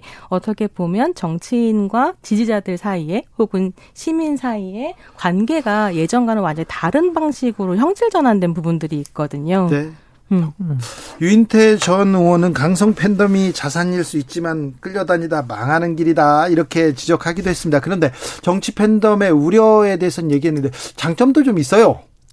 뭐 장점이라고 한다면 어떤 정치인이 자기가 원하는 것들이 있을 때, 자기가 어떤 원하는 정책이 있을 때, 그리고 순간적인 어떤 동원력을 가질 수 있고요. 그리고 그걸 통해서 자기가 원하는 정책을 실현할 때에 목소리를 우선적으로 이제 뭐 키우는 데 있어서는 좀 장점이 있다라는 생각이 듭니다. 하지만 그 장점만큼이나 부정적인 측면이 되게 크다는 생각이 들고요. 그리고 그런 그 팬덤 정치의 가장 부정적인 측면은 기본적으로 대화, 정치에서의 대화를 막는 현상들이 나타나기 때문인 것 같습니다. 예. 그래서 이제 어떻게 보면 정치는 기본적으로 상대방을 설득하는 행위인데 대화해야죠. 예, 예. 근데 팬덤 자체가 대화를 부- 부추기기보다는 대화가 아니라 아니야, 우린 정해진 길이 있고 이걸 꼭 해야 돼. 그래서 오히려 그것에 반대하는 사람들을 적으로 규정하고 그것을 공격하는 현상들이 나타나기 때문에 기본적으로 정치가 대화고 설득이라고 하는 그 전제 자체를 깨뜨리는 성향들이 있어서 더 큰 문제라는 생각이 듭니다. 절대 사수, 절대 박탈. 정치권에선 절대라는 얘기를 쓰면 조금 불리한 경우가 많은데 좀 그렇습니다. 그러니까 이게 만약에 내가 어떤 식의 의제를 가지고 있고 이걸 정치적으로 실현하고 싶다라고 할 때 팬덤의 화력을 빌리는 방식이라고 한다면 사실은 긍정적일 수도 있다고 생각하는데요. 여기에 기댈 수밖에 없으니 그 사람들의 말을 따를 수 밖에 없는. 그래서 리더가 아니라 팔로워가 돼버리는 현상이 팬덤 안에 등장하는 것 같거든요. 그러니까 그러다 보니까 내가 어떤 정책 신념을 가지고 있고 그것을 고수하는 방식이 아니라 신념이 있는데 아니다라고 얘기하면 빨리빨리 입장을 바꿔버리는 이게 정확하게 포퓰리스트이고 포퓰리즘이라서 귀를 기울일 때 심지를 가지는 것. 이걸 어떻게 정치인들에게 요구할 수 있을 것인가? 이 집안을 어떻게 만들 것인가가 사실 핵심인 것 같아요. 매우 어려운 과제입니다. 매우 어려운 과제지만 사실은 그게 핵심입니다. 우리가 정치 팬덤을 이야기하면서 그래서 정치 팬덤이 너무 강해서 내가 그걸 할 수 없어요라고 말해버리면 정치 책임이 다 팬덤으로 넘어가 버리거든요. 그렇죠. 그런데 정치의 책임 우리가 뽑은 대표자들이겠습니다. 대표자들이 자꾸 팬덤을 지금 탓하고 있는데 그러면서 자기는 거기서 팬덤 뒤에 숨어서 나는 책임이 없다라는 식으로 발언하는 되죠. 못 그. 정치인도 문제입니다. 예. 정말 제가 제일 화가 나는 게 최근에 문자 폭탄 얘기를 그렇게 하거든요. 네. 문자 때문에 못한다. 니들이 원하는 게 있으면 문자를 보내라. 이런 식의 이야기를 정치인들이 이야기한다는 것을 믿을 수가 없습니다. 그래서 예컨대 뭐 차별금지법 제정연대 같은 경우에 오죽하면 문자 보내기 운동 같은 거 했거든요. 네. 하도 반대파가 문자를 많이 보내서 못 만든다고 하셔가지고 그러니까 그런 것들이 핑계가 돼버리는 거죠 팬덤이. 네. 그래서 고민할 수밖에 없습니다. 스와님께서 선거구제를 조금 바꾸면 변하지 않을까요? 이런 생각도 합니다. 오사공호님께서는 정치가 우리의 삶, 일상에 가까워졌다는 건 반가운 현상입니다. 얘기하는데 조혜숙님은 진정한 팬이라면 무조건 오케이가 아니라 지지하는 이가 잘못했을 때 그 누구보다 먼저 따끔하게 지적해 줄 수 있어야 합니다. 잘못했으면 잘못했다고 해야죠. 자, 두분 오늘의 결정적 한마디로 마무리합니다. 이제 정치는 시스템으로 가자. 그거 한 50년 전부터 얘기했어요. 네. 자, 네.